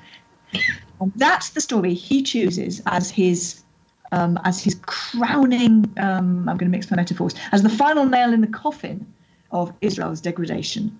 Um, he chooses this story of this woman, which makes her eminently grievable. And so I think that although a surface immediate reading of this text might make us think, oh gosh, what an appalling, what an appalling story, yes, but what an appalling world, what an appalling narrator, what a dreadful book this is. Um, actually, I think that the way this story is told, which I haven't had time to, to talk about, but and the inclusion of this story, in, in a world where we are very familiar with Me Too and the importance that victims are not brushed under the carpet, um, and that their voices are heard, that their stories are told, and that this story is chosen, says something about the tenderness with which she is held, and, and the extraordinary tenderness, then, which I would not expect. So sorry, I, hope I didn't go on too long there, but so so I don't think I, think the critique, the criticism, the condemnation of violence is sometimes not as overt. It's not a huge flag in the text, but it, I still think it's there more than we realize sometimes. Okay, well, I can agree with that fully. Um, I don't think that mitigates all of the times when it's not, but uh, of course. Yeah, but, I, but you're, but I, I agree. I think that that's a beautiful reading of that story, uh, an artful reading of the story. I don't, I don't actually know if that's what the author had in mind or not, but I like to think so. You make a good case for it, and I don't see any reason to uh, argue against that case. So, uh, I, I give you all of that without ceding any any prior ground. there is there is um one interesting thing, Dave. Like um, Helen asks in her number seven, um, you know, do we really want a God that is wholly violent? And you, in your case, okay, here's a possible case where violence as a last resort could be justified. But then you say in, in God's case, there's always another option. So I was just wondering if you guys wanted to discuss that. Is that actually the case? Is there ever uh, are there are there cases in the Bible where God is justified in, in using violence? So um, can can I can I go first on, on that one? Yeah. I was I was hoping that we would be able to get to it. Um, so um, let me just let me start by saying I'm not a pacifist. Um, I I do believe in just war. And I actually do believe in the death penalty, even though I used it in my argument to beat the Christians about the head and shoulders. yeah, so, because, you know, I, am a bad man.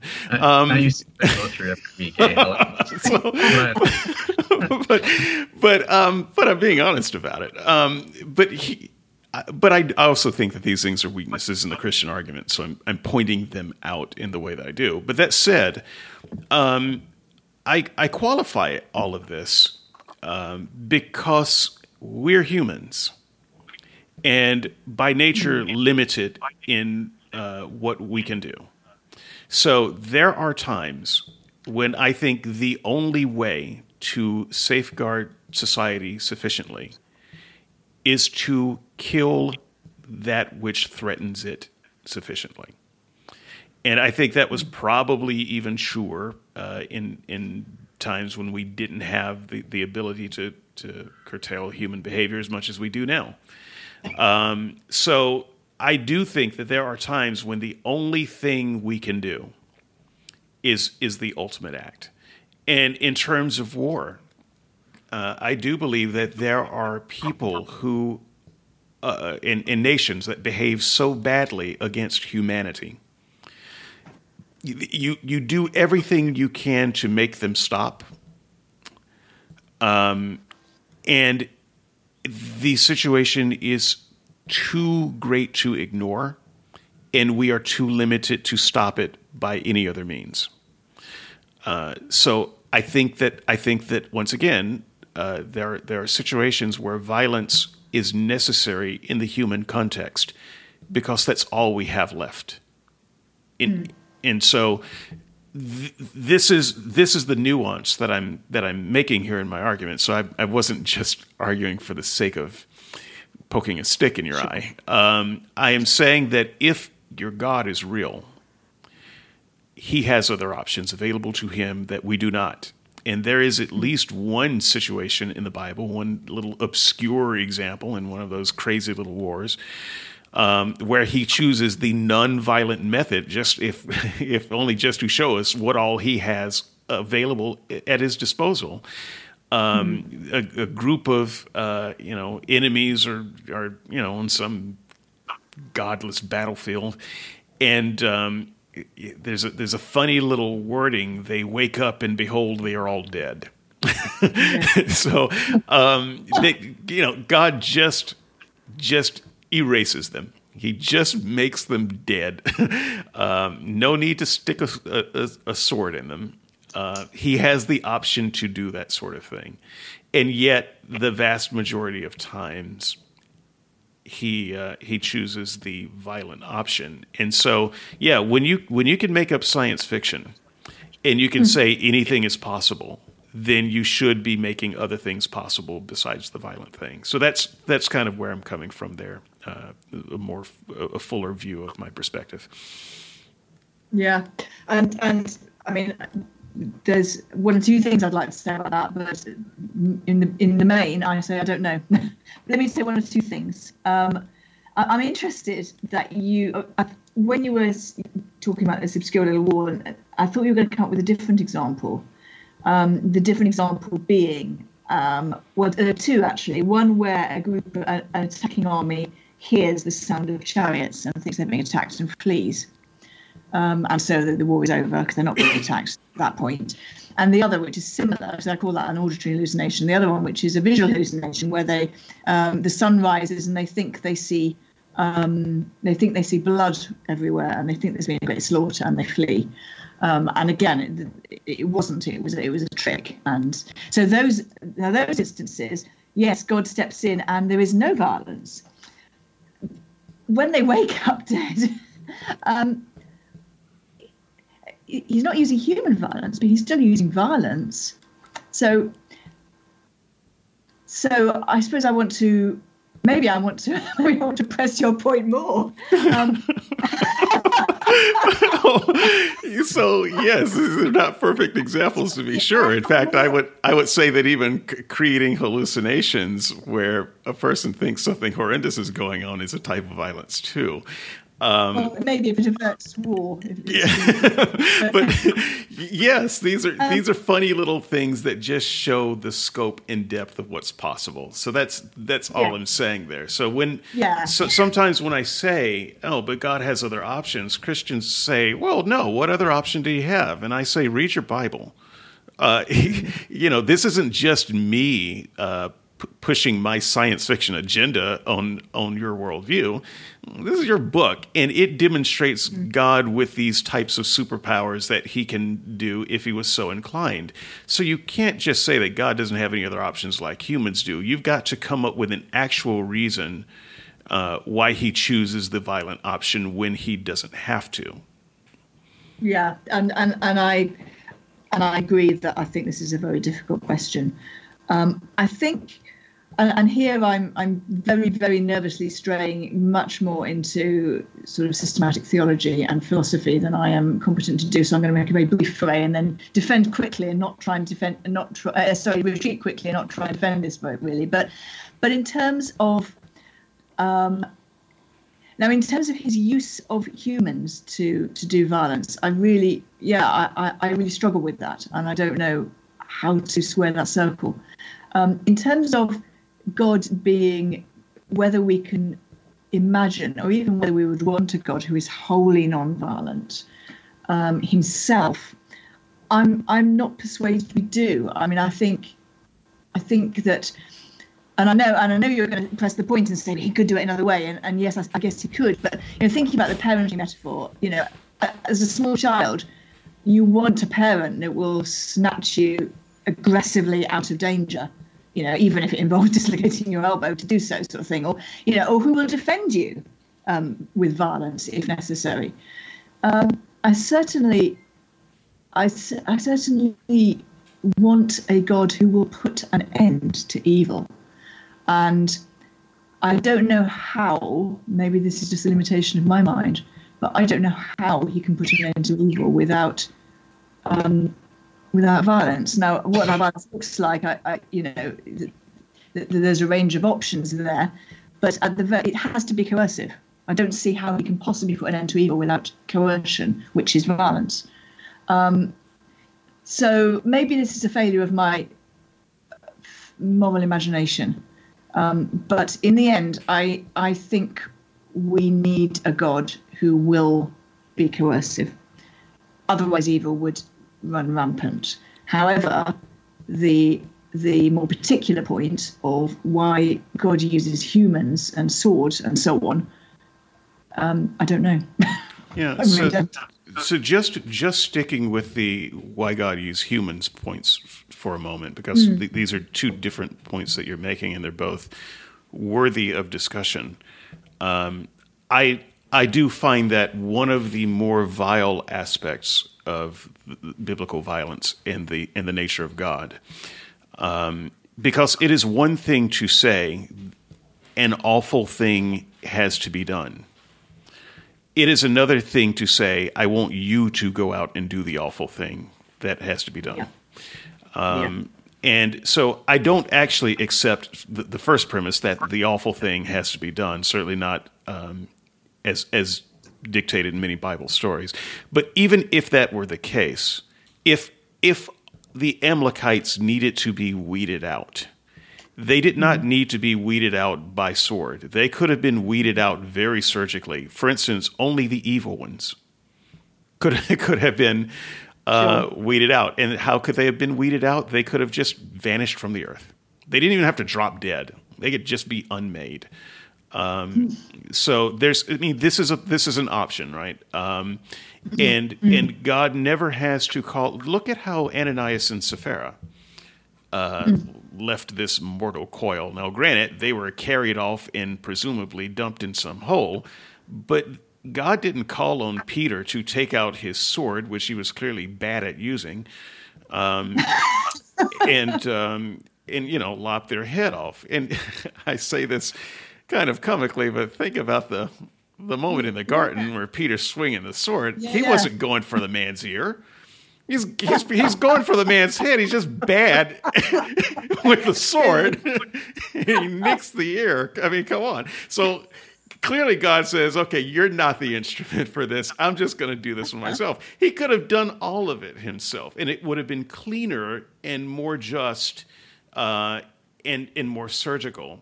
Uh, than to have people rolling around in, uh, you know, iron chariots versus wooden chariots, um, and uh, you know the guy with the iron chariot wins.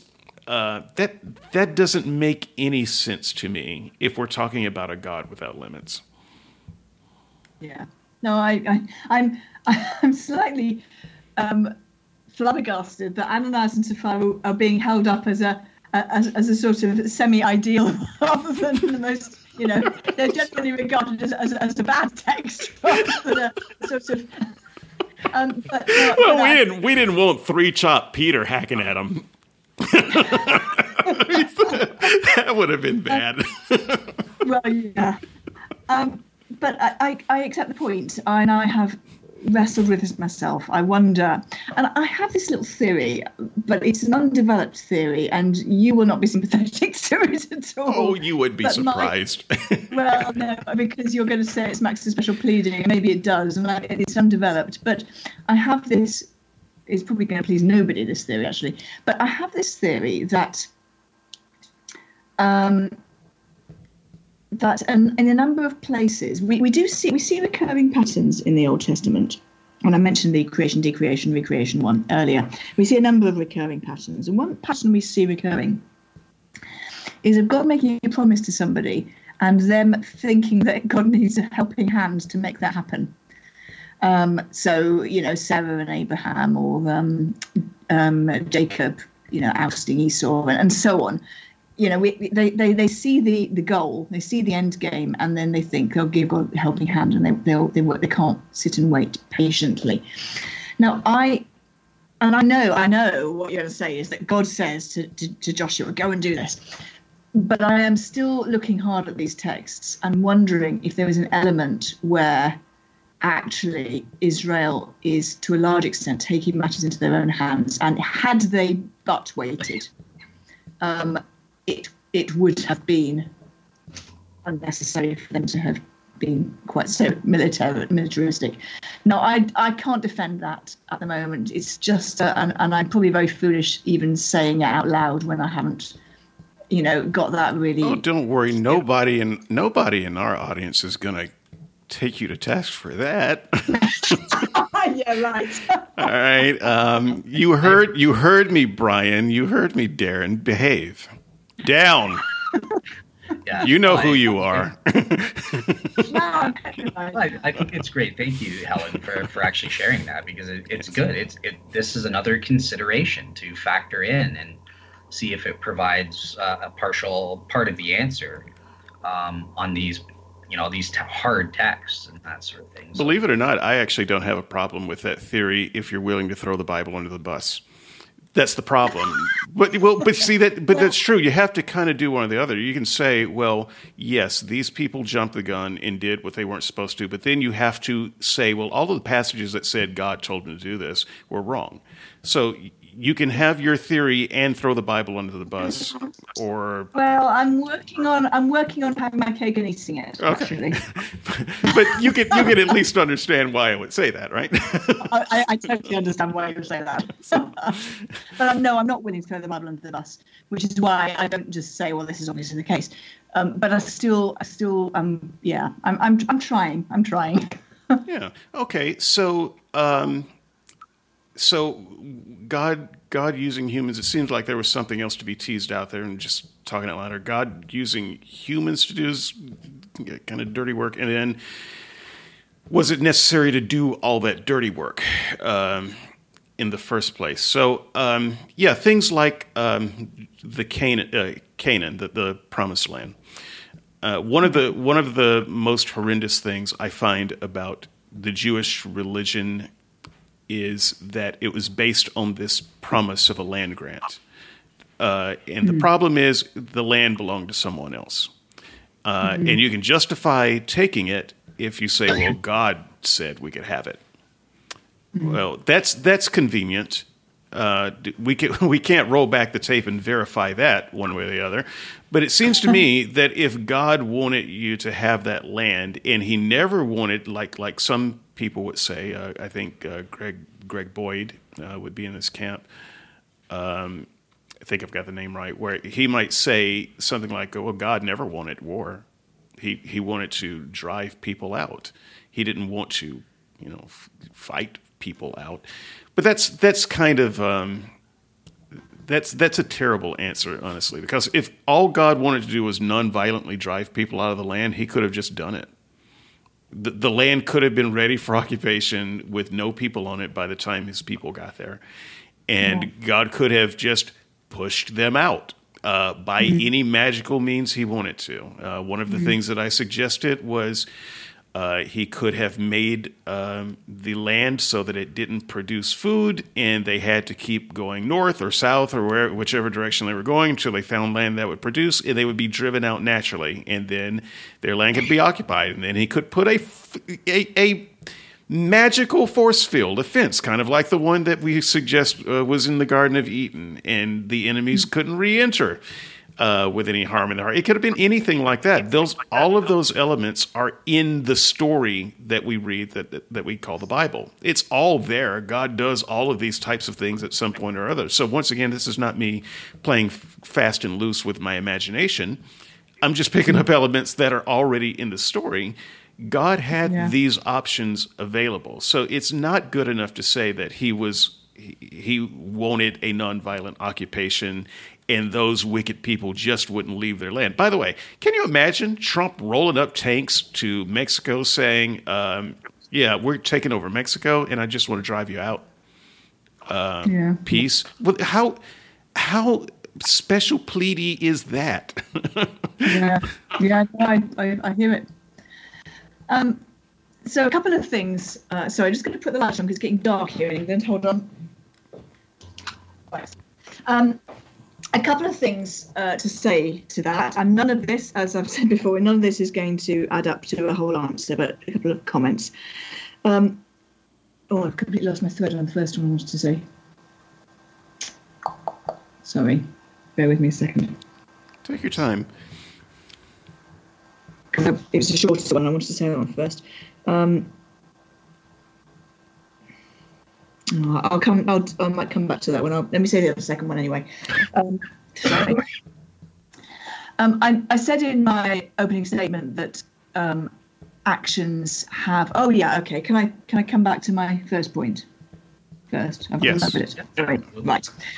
Um, there is a moment in chapter, I think it's six of Joshua, but around about there, um, right on the eve of the Battle of Jericho, which is obviously the first battle of the conquest, and in a sense, kind of the archetypal battle of the conquest. Um, and I think, I think we we tend to overlook it sometimes and fail to appreciate quite how significant it is.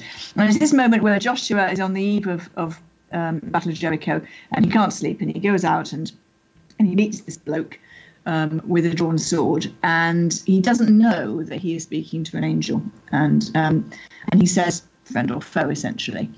Now, if he had been, if he had, if he knew he was speaking to an angel, he would not have asked that question, because Joshua has, as the text tells the story, Joshua has never had one moment's reason to doubt that God is wholly on his side. You know, he's he's come out of Egypt, the plagues, the Passover, the Red Sea. They've wandered in the desert and been fed miraculously. They've received the covenant at Sinai. They've crossed the Jordan miraculously. And not at one moment in that story has there been the slightest glimmer of doubt in his mind that God is 100% on his side. And yet he meets this guy. He doesn't know it's an angel, and therefore he says friend or foe. And the angel replies, as I'm sure you know, neither. But as commander of an army of the Lord's host, I have come. Now, I think we sometimes rush over that because we are keen to get onto the blowing of the trumpets and the grumbling of the wars. But um, but actually, I think that this is a verse which, first of all, should absolutely stagger us. Um, as surely it must have staggered that such a comment is, you know, we are supposed to imagine it would have staggered Joshua. Um, and I think that that verse has a an importance in in inter- the interpretation of the whole of the remainder of well, the book of Joshua and beyond, actually.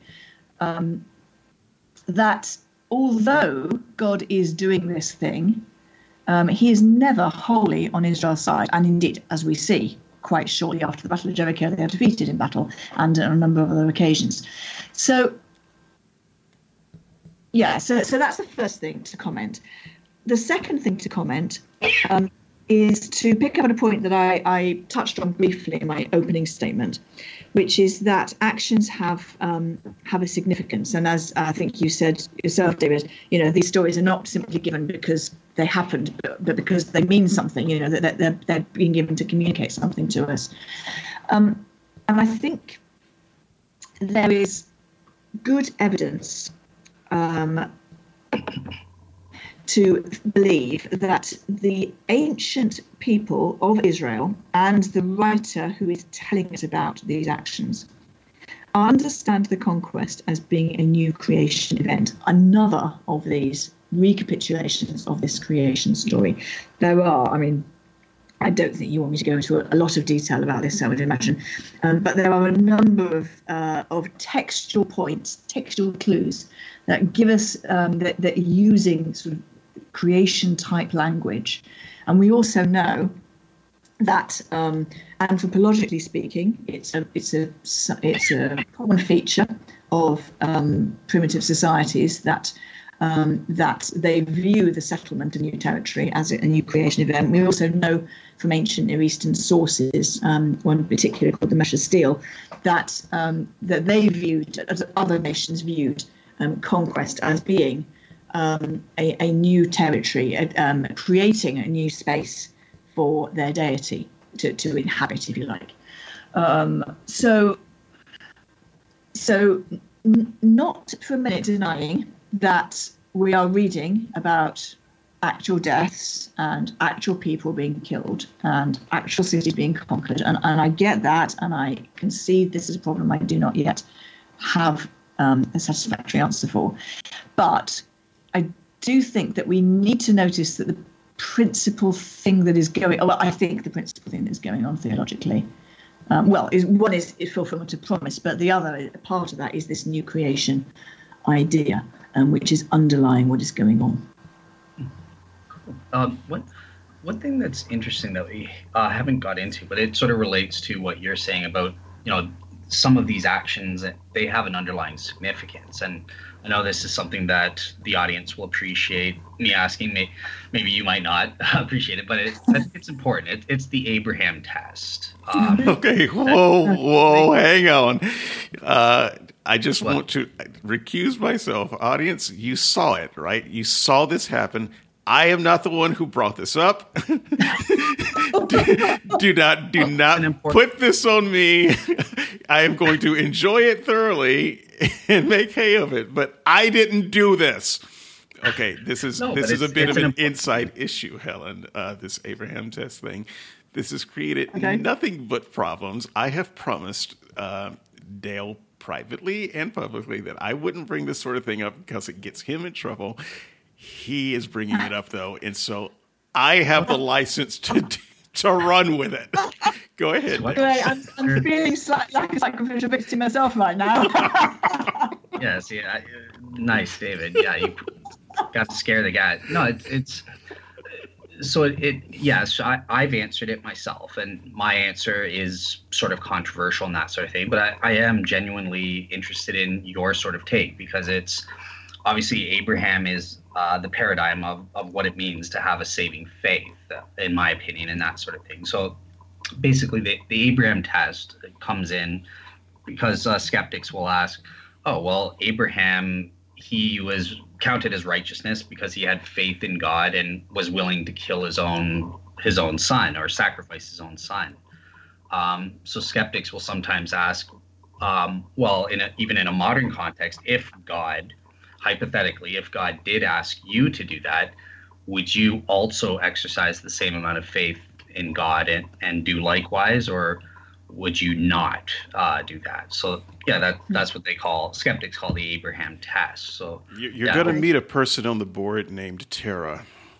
Uh, sometimes goes by the handle of Plato Bird.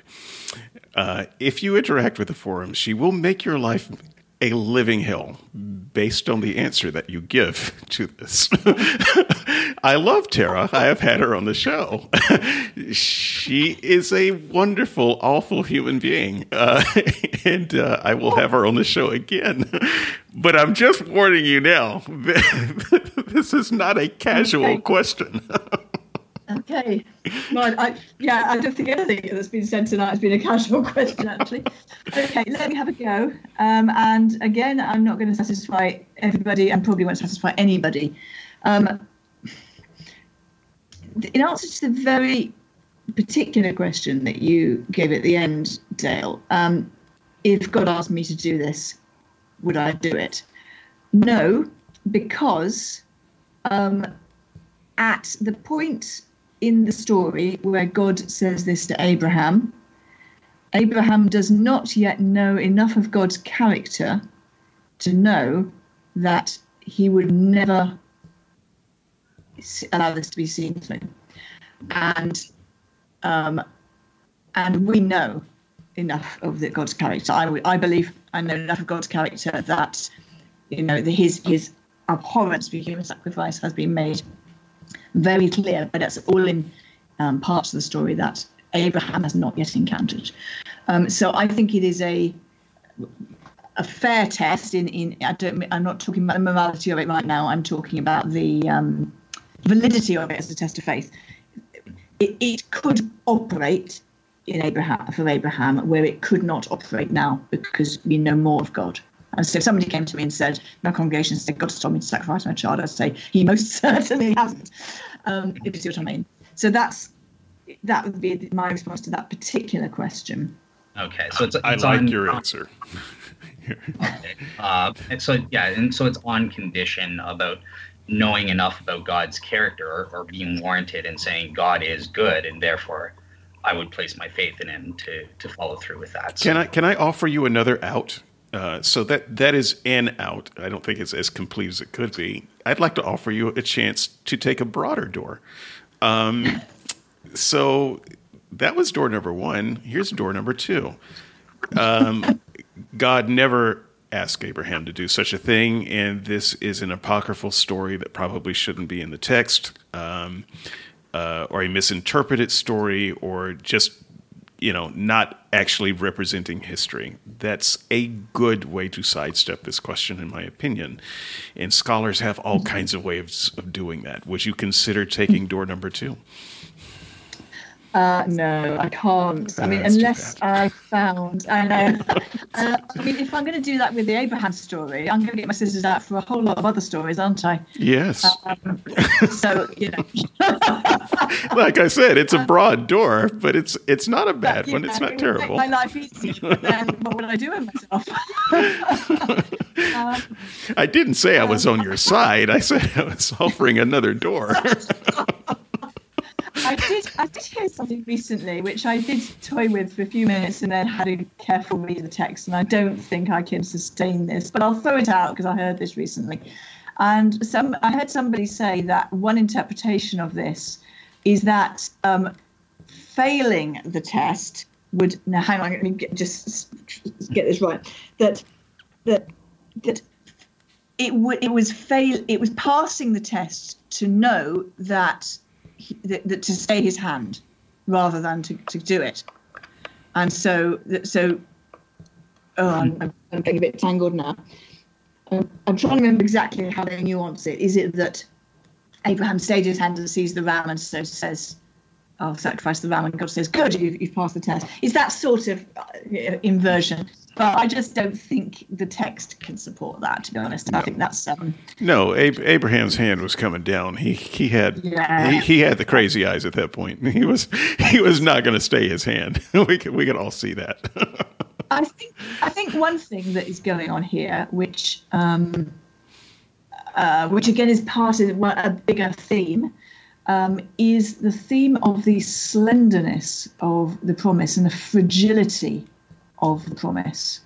Um, you know, if you think about the promise um, to David of, of the Davidic line, the continuous Davidic line, and how slender that is at times. In one particular moment, it's um, I think it's Athaliah, isn't it, who slaughters every almost everybody in the Davidic house, and one little baby is spirited away by his nurse. Um, and, and and but for that action, that promise would have failed. And, and so we get this, we get these moments. I did it once when I was doing this uh, that particular story in um, in church with the children, and I had this this this rope which kind of represents this continuation of God's promise, and and I, and I got it down to a to a thread at this point, and I got my scissors out, you know, so look, it's, it's it's about to go, sort of thing, but it doesn't. And I think this is a moment where that we are supposed to sense, we're supposed to feel um, the, the, the fragility of this promise, and yet it doesn't fail. And you and I read this thinking, my goodness, he, Isaac must have needed counselling for the rest of his life. This is that. exactly what I say. but I'm not sure that's what the ancient writer wants us to think. Of course not. They wants us to think. You know, they, weren't thinking about Isaac. Come on, Isaac was a prop. He was a prop. We're surprised. I'm surprised he even got a name in this story. Come on, no one was thinking about Isaac. yeah. I've, and just so you know, Helen, I've refuted this from David, but but yeah, you give your take. Uh, okay. Um. All right. Cool. So yeah, no, I I appreciated your answer. I was genuinely interested to see what you what you made of the Abraham test there. So yeah, well, I appreciate your answer too, believe it or not, because it's the answer that says, yeah, I wouldn't do it. Um, yeah. I'm I'm on record as saying, even as a Christian, I came to a point of, uh, you know, giving this story as much consideration as I could, and thinking, yeah, there's no way I would kill my kid for a God. I don't care. I don't care uh, how angry he gets or what kind of hell he sends me to. I would defy him to his face, and I just wouldn't do it. Uh, and I think that's the only actual an- uh, right answer to this test. I think any other answer that says, yeah, I would do it because God said so and it must have been right means that you have given up any moral positioning whatsoever. And you've yeah. you've simply become a monster at that point. So yeah, I and by the way, I think even you know, taking this story as as real and not a literary device, I think that any real God would have said, Yeah, okay, I get it. You can't kill your kid. I'm I'm not going to ask you to do it. I'll do it myself. Um, I think it would have been the right answer for Abraham to say, "No, I'm not going to do it." Um, so um, that's that's just kind of my positioning there. Look, this has been fantastic. Should we go into closing arguments, or are there some other threads that we need to pick at before we do? Um, there's just one last thing I was curious, and we can just spend quickly. Um, so it's the the idea that you and Helen agree about that the Bible's not meant as a tool for for moral development and that sort of thing. So obviously that would be challenged by by some Christians in our audience and that sort of thing. So I was just mm-hmm. wondering if you know there are verses where you know we are expected to follow moral commandments or obey, obeying the commandments of Jesus and that sort of thing. So yeah, maybe if you guys just want to sort of go back and forth on that a little bit as to what do you mean it the Bible's not a moral development tool? Well, let me let me try first, uh, and then I'll let uh, Helen tell me where I'm wrong. Uh, so I actually disagree with her on that, and I side with you, Dale. Um, okay. So, yay, somebody's siding with Dale today. Me. this does not happen every week.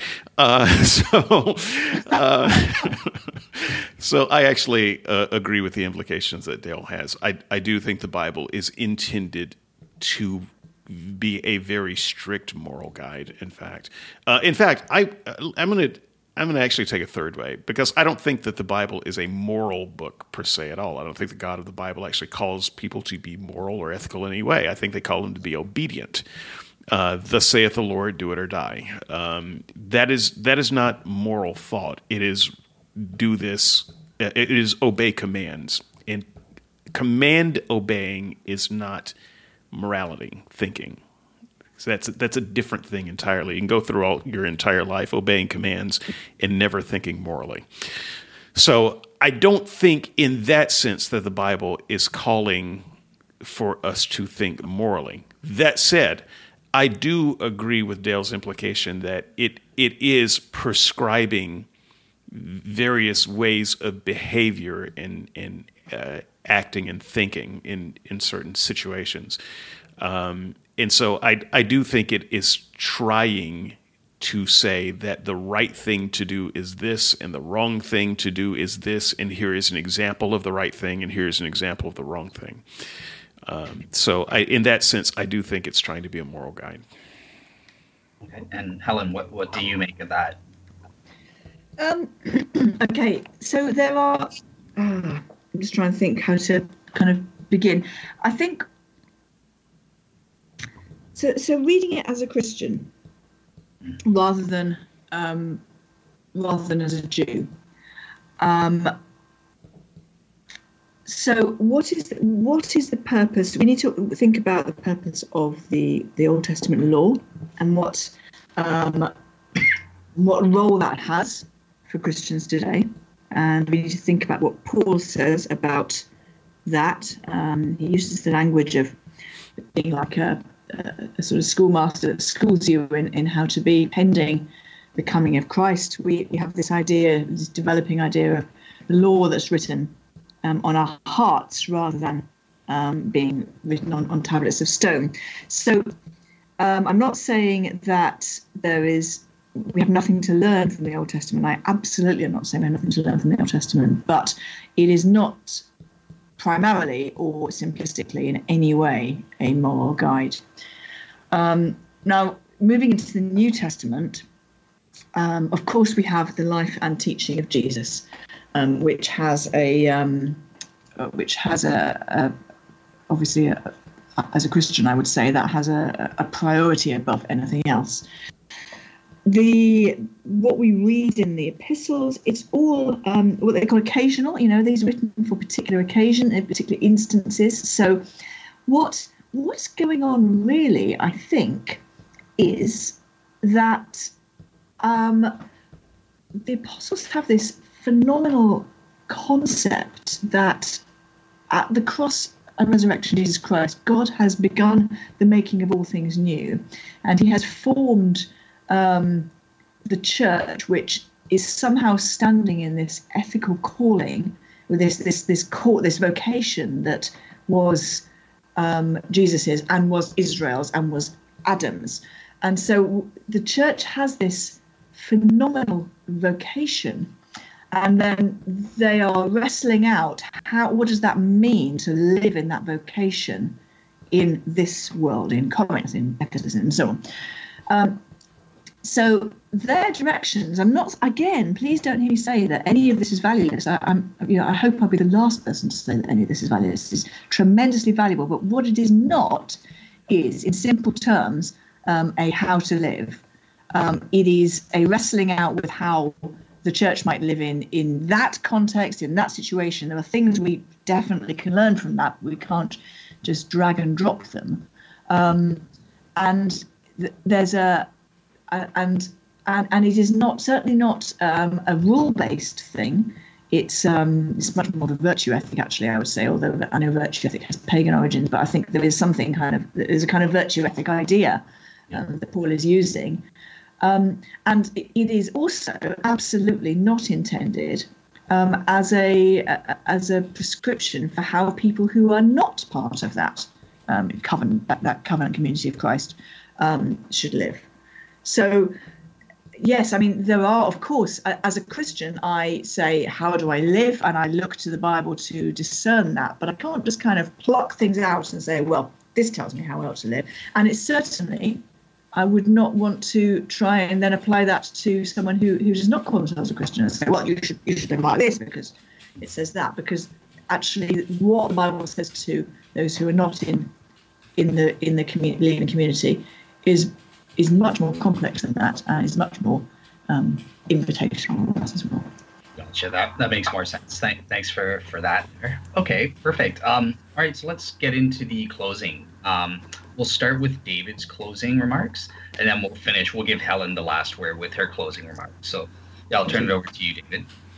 Okay. Um, now that the time is upon us, I wish I had made notes. Um, that would have been convenient. You told me to do that for you. I did, and you have not emailed me anything. Uh, oh, so you're gonna in the mail. That's okay. Um, so he, I'm going to close with um, with some of Helen's words ringing in my ears uh, from early on in this discussion. And so, first of all, thank you, Helen, for a truly delightful debate. Oh, thank you. Uh, it, it, it makes debate sound like a good thing uh, when when we've done it. um, so I uh, I have thoroughly uh, in, enjoyed this, and um, I hope that um, you know in our second season you would uh, you would come back and do this again um, oh. because uh, it was Thank it was quite delightful. So that Thank said. You I am. Um, I can't get past uh, your starting point. I think um, after after all of this, the thing that sticks in my mind is um, God is God is good, and and the Bible um, is it in some way a, a representation of God uh, through Jesus. Um, these are starting points that I can't get on board with, and I used to.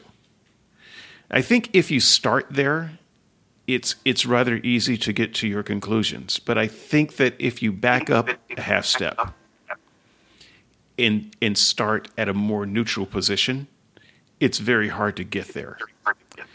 So if you if your starting point is not that God is good, but that you don't even know if there's a God, and the only thing you know about this God and his character is what you read about in the Bible, then I don't think that you can get to where you've gotten. The only way to get where you've gotten is to start with the idea that God is good and, and to start with a faith position. Because just as a reader of the literature, as, as standalone work, it does not uh, it does not welcome me into the arms of a loving and thoughtful God if the only thing I ever knew about this God was what I read. So that is not to say that you would come to the conclusion that there is no God or that God is evil. But I don't think that you come to the conclusion that there is a God and that God is good. Uh, and I think that um, I think that the agnostic position becomes much more reasonable when you start at a place prior to where you start. And I would encourage those who have heard this debate today to mind your starting point and make sure that your foot is not across the line before the gun is fired. Rather, back up to the proper starting point and look at it with fresh eyes. Thanks so much for your time. Helen. Oh, thank you. That was shorter than the statement I was planning to make, but I'll cut mine a little bit. um, thank you so much for having me. I was I was apprehensive. I wondered if you would lay me out to dry, and uh, I have enjoyed it as you said I would, and I've appreciated um, a, a, a, stimulating and um, I hope mutually respectful debate. It's been great. Thank you. Um,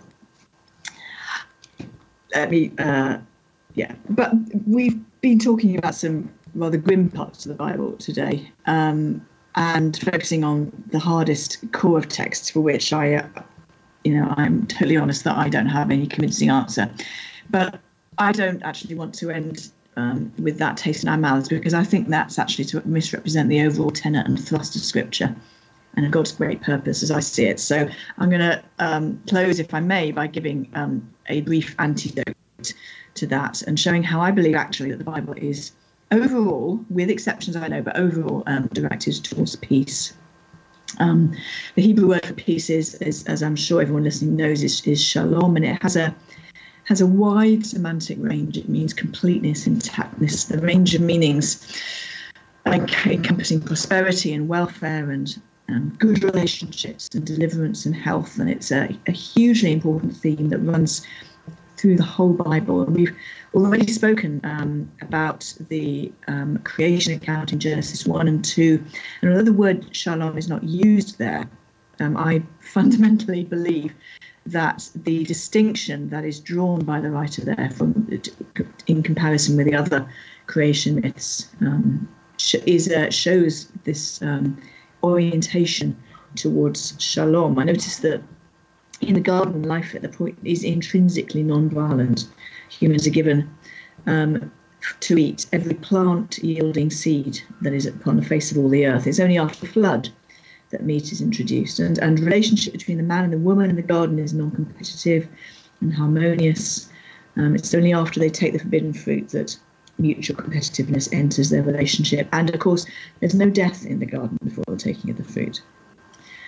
Um, so I think I think there's something very particular about the creation accounts in Genesis, and because they are situated before the fall, I think they are intended to give us a glimpse of what life should be like. They are normative in a way that, as I've already perhaps um, suggested that um, the rest of the Bible isn't, with the exception, I think, of the last two chapters of Revelation and the life and teaching of Jesus. Um, the laws, Old Testament laws, uh, are being given for a broken society. The history is being played out in an already violent world. The prophets are speaking in a world that is fractured and unjust. I think we need to notice how it all begins and what we're shown there about God's perfect design and intention. And then reading on from there, and notwithstanding all the problematic texts that we have been talking about, and which I absolutely um, admit are there, this theme of shalom runs richly through the Old Testament. Um, the giving of the law to Israel, I think, should be understood as a way of trying to build shalom into everyday life. How do I behave when my when I lend someone an ox that then dies? Well, Exodus 22 gives me a pattern that is neither unduly lenient nor over punitive. It's aimed towards shalom between neighbours. Um, what happens if someone who's been excluded from the community because of a skin disease find out it's been cleared up? Leviticus 14 gives us the detailed protocol so that they can be embraced by the community again. It's aiming, I think, towards shalom. I think the wisdom books are aiming towards shalom as well. The book of Proverbs shows us how to live well in God's world. Um, tells us how, gives us advice like don't gossip, be impartial in judicial processes, be faithful to your spouse, to your spouse. Sorry. The prophets have a vision of a future society where once again shalom will be the norm and the destructive action of man and beast will cease. We we know the famous passages in Isaiah and Micah, the, the wolf lying down with the lamb and beating sword into plowshares.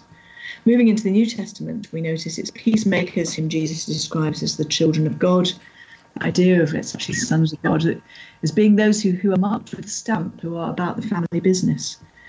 And we notice too the descriptions in Ephesians and Colossians of the peace and reconciliation that is achieved by Jesus Christ on the cross. Um, reconciliation between Jew and Gentile, and reconciliation actually cosmic, um, reconciling all things to himself. And then finally, in John's vision of the New Jerusalem, we read of a city where the curse is no more, where the tree of life is given for the healing of the nations, and where the description of the exclusion of murderers from the city shows us that this is now a wholly non-violent society because everything has been made new. And that was a whistle stop tour of some of the high points in the theme of Shalom. And yes, questions remain as as I've said throughout um, our conversation. Um, but what I've been wanting to show just now is a baseline understanding that God's purposes are for Shalom and that the story of the Bible um, extends from creational Shalom to eternal Shalom.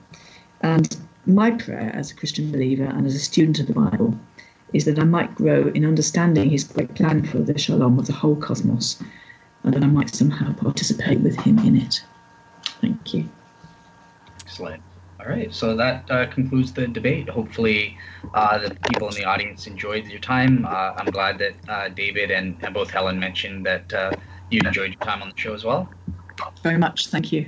Yeah, this is this is you've been my favorite guest all week. Oh, that's very yeah. kind. so, uh, and the fact is, every... The only guest you've had a week. well, here's the thing: okay. all of my guests are my favorite guests at the time of the show. I love every one of them. They are um, they're all surprising in their way. Uh, whether it's from afterwards. well, the beauty is you can see exactly what I say behind your back because I write a blog every uh, every week, uh, and so I think about it for a few minutes, really a few minutes, not days. I don't I don't digest it that long, um, and um, and I write what is on my heart, and uh, I welcome the guest of that week to uh, respond. I'll put it on the I'll put it on the uh, blog in kind. No one ever does. Randal Rauser did. Uh, so if I can provoke you to emulation, Rauser did it. Rauser. um, but at any rate, yeah. she gave you a bit of a, a, a, brief reply as well last week, so that was cool. Yeah, um, and um, Lydia McGrew and her husband uh, braved the uh, murky waters of the blog itself. They came on and uh, mixed it up with the crowd. Um, I bet they'll never do that again. Um, but it was very nice to have them. Uh, and so you are you are welcome to all of these things, but you'll be happier and healthier and wiser if you just don't. don't, don't. right.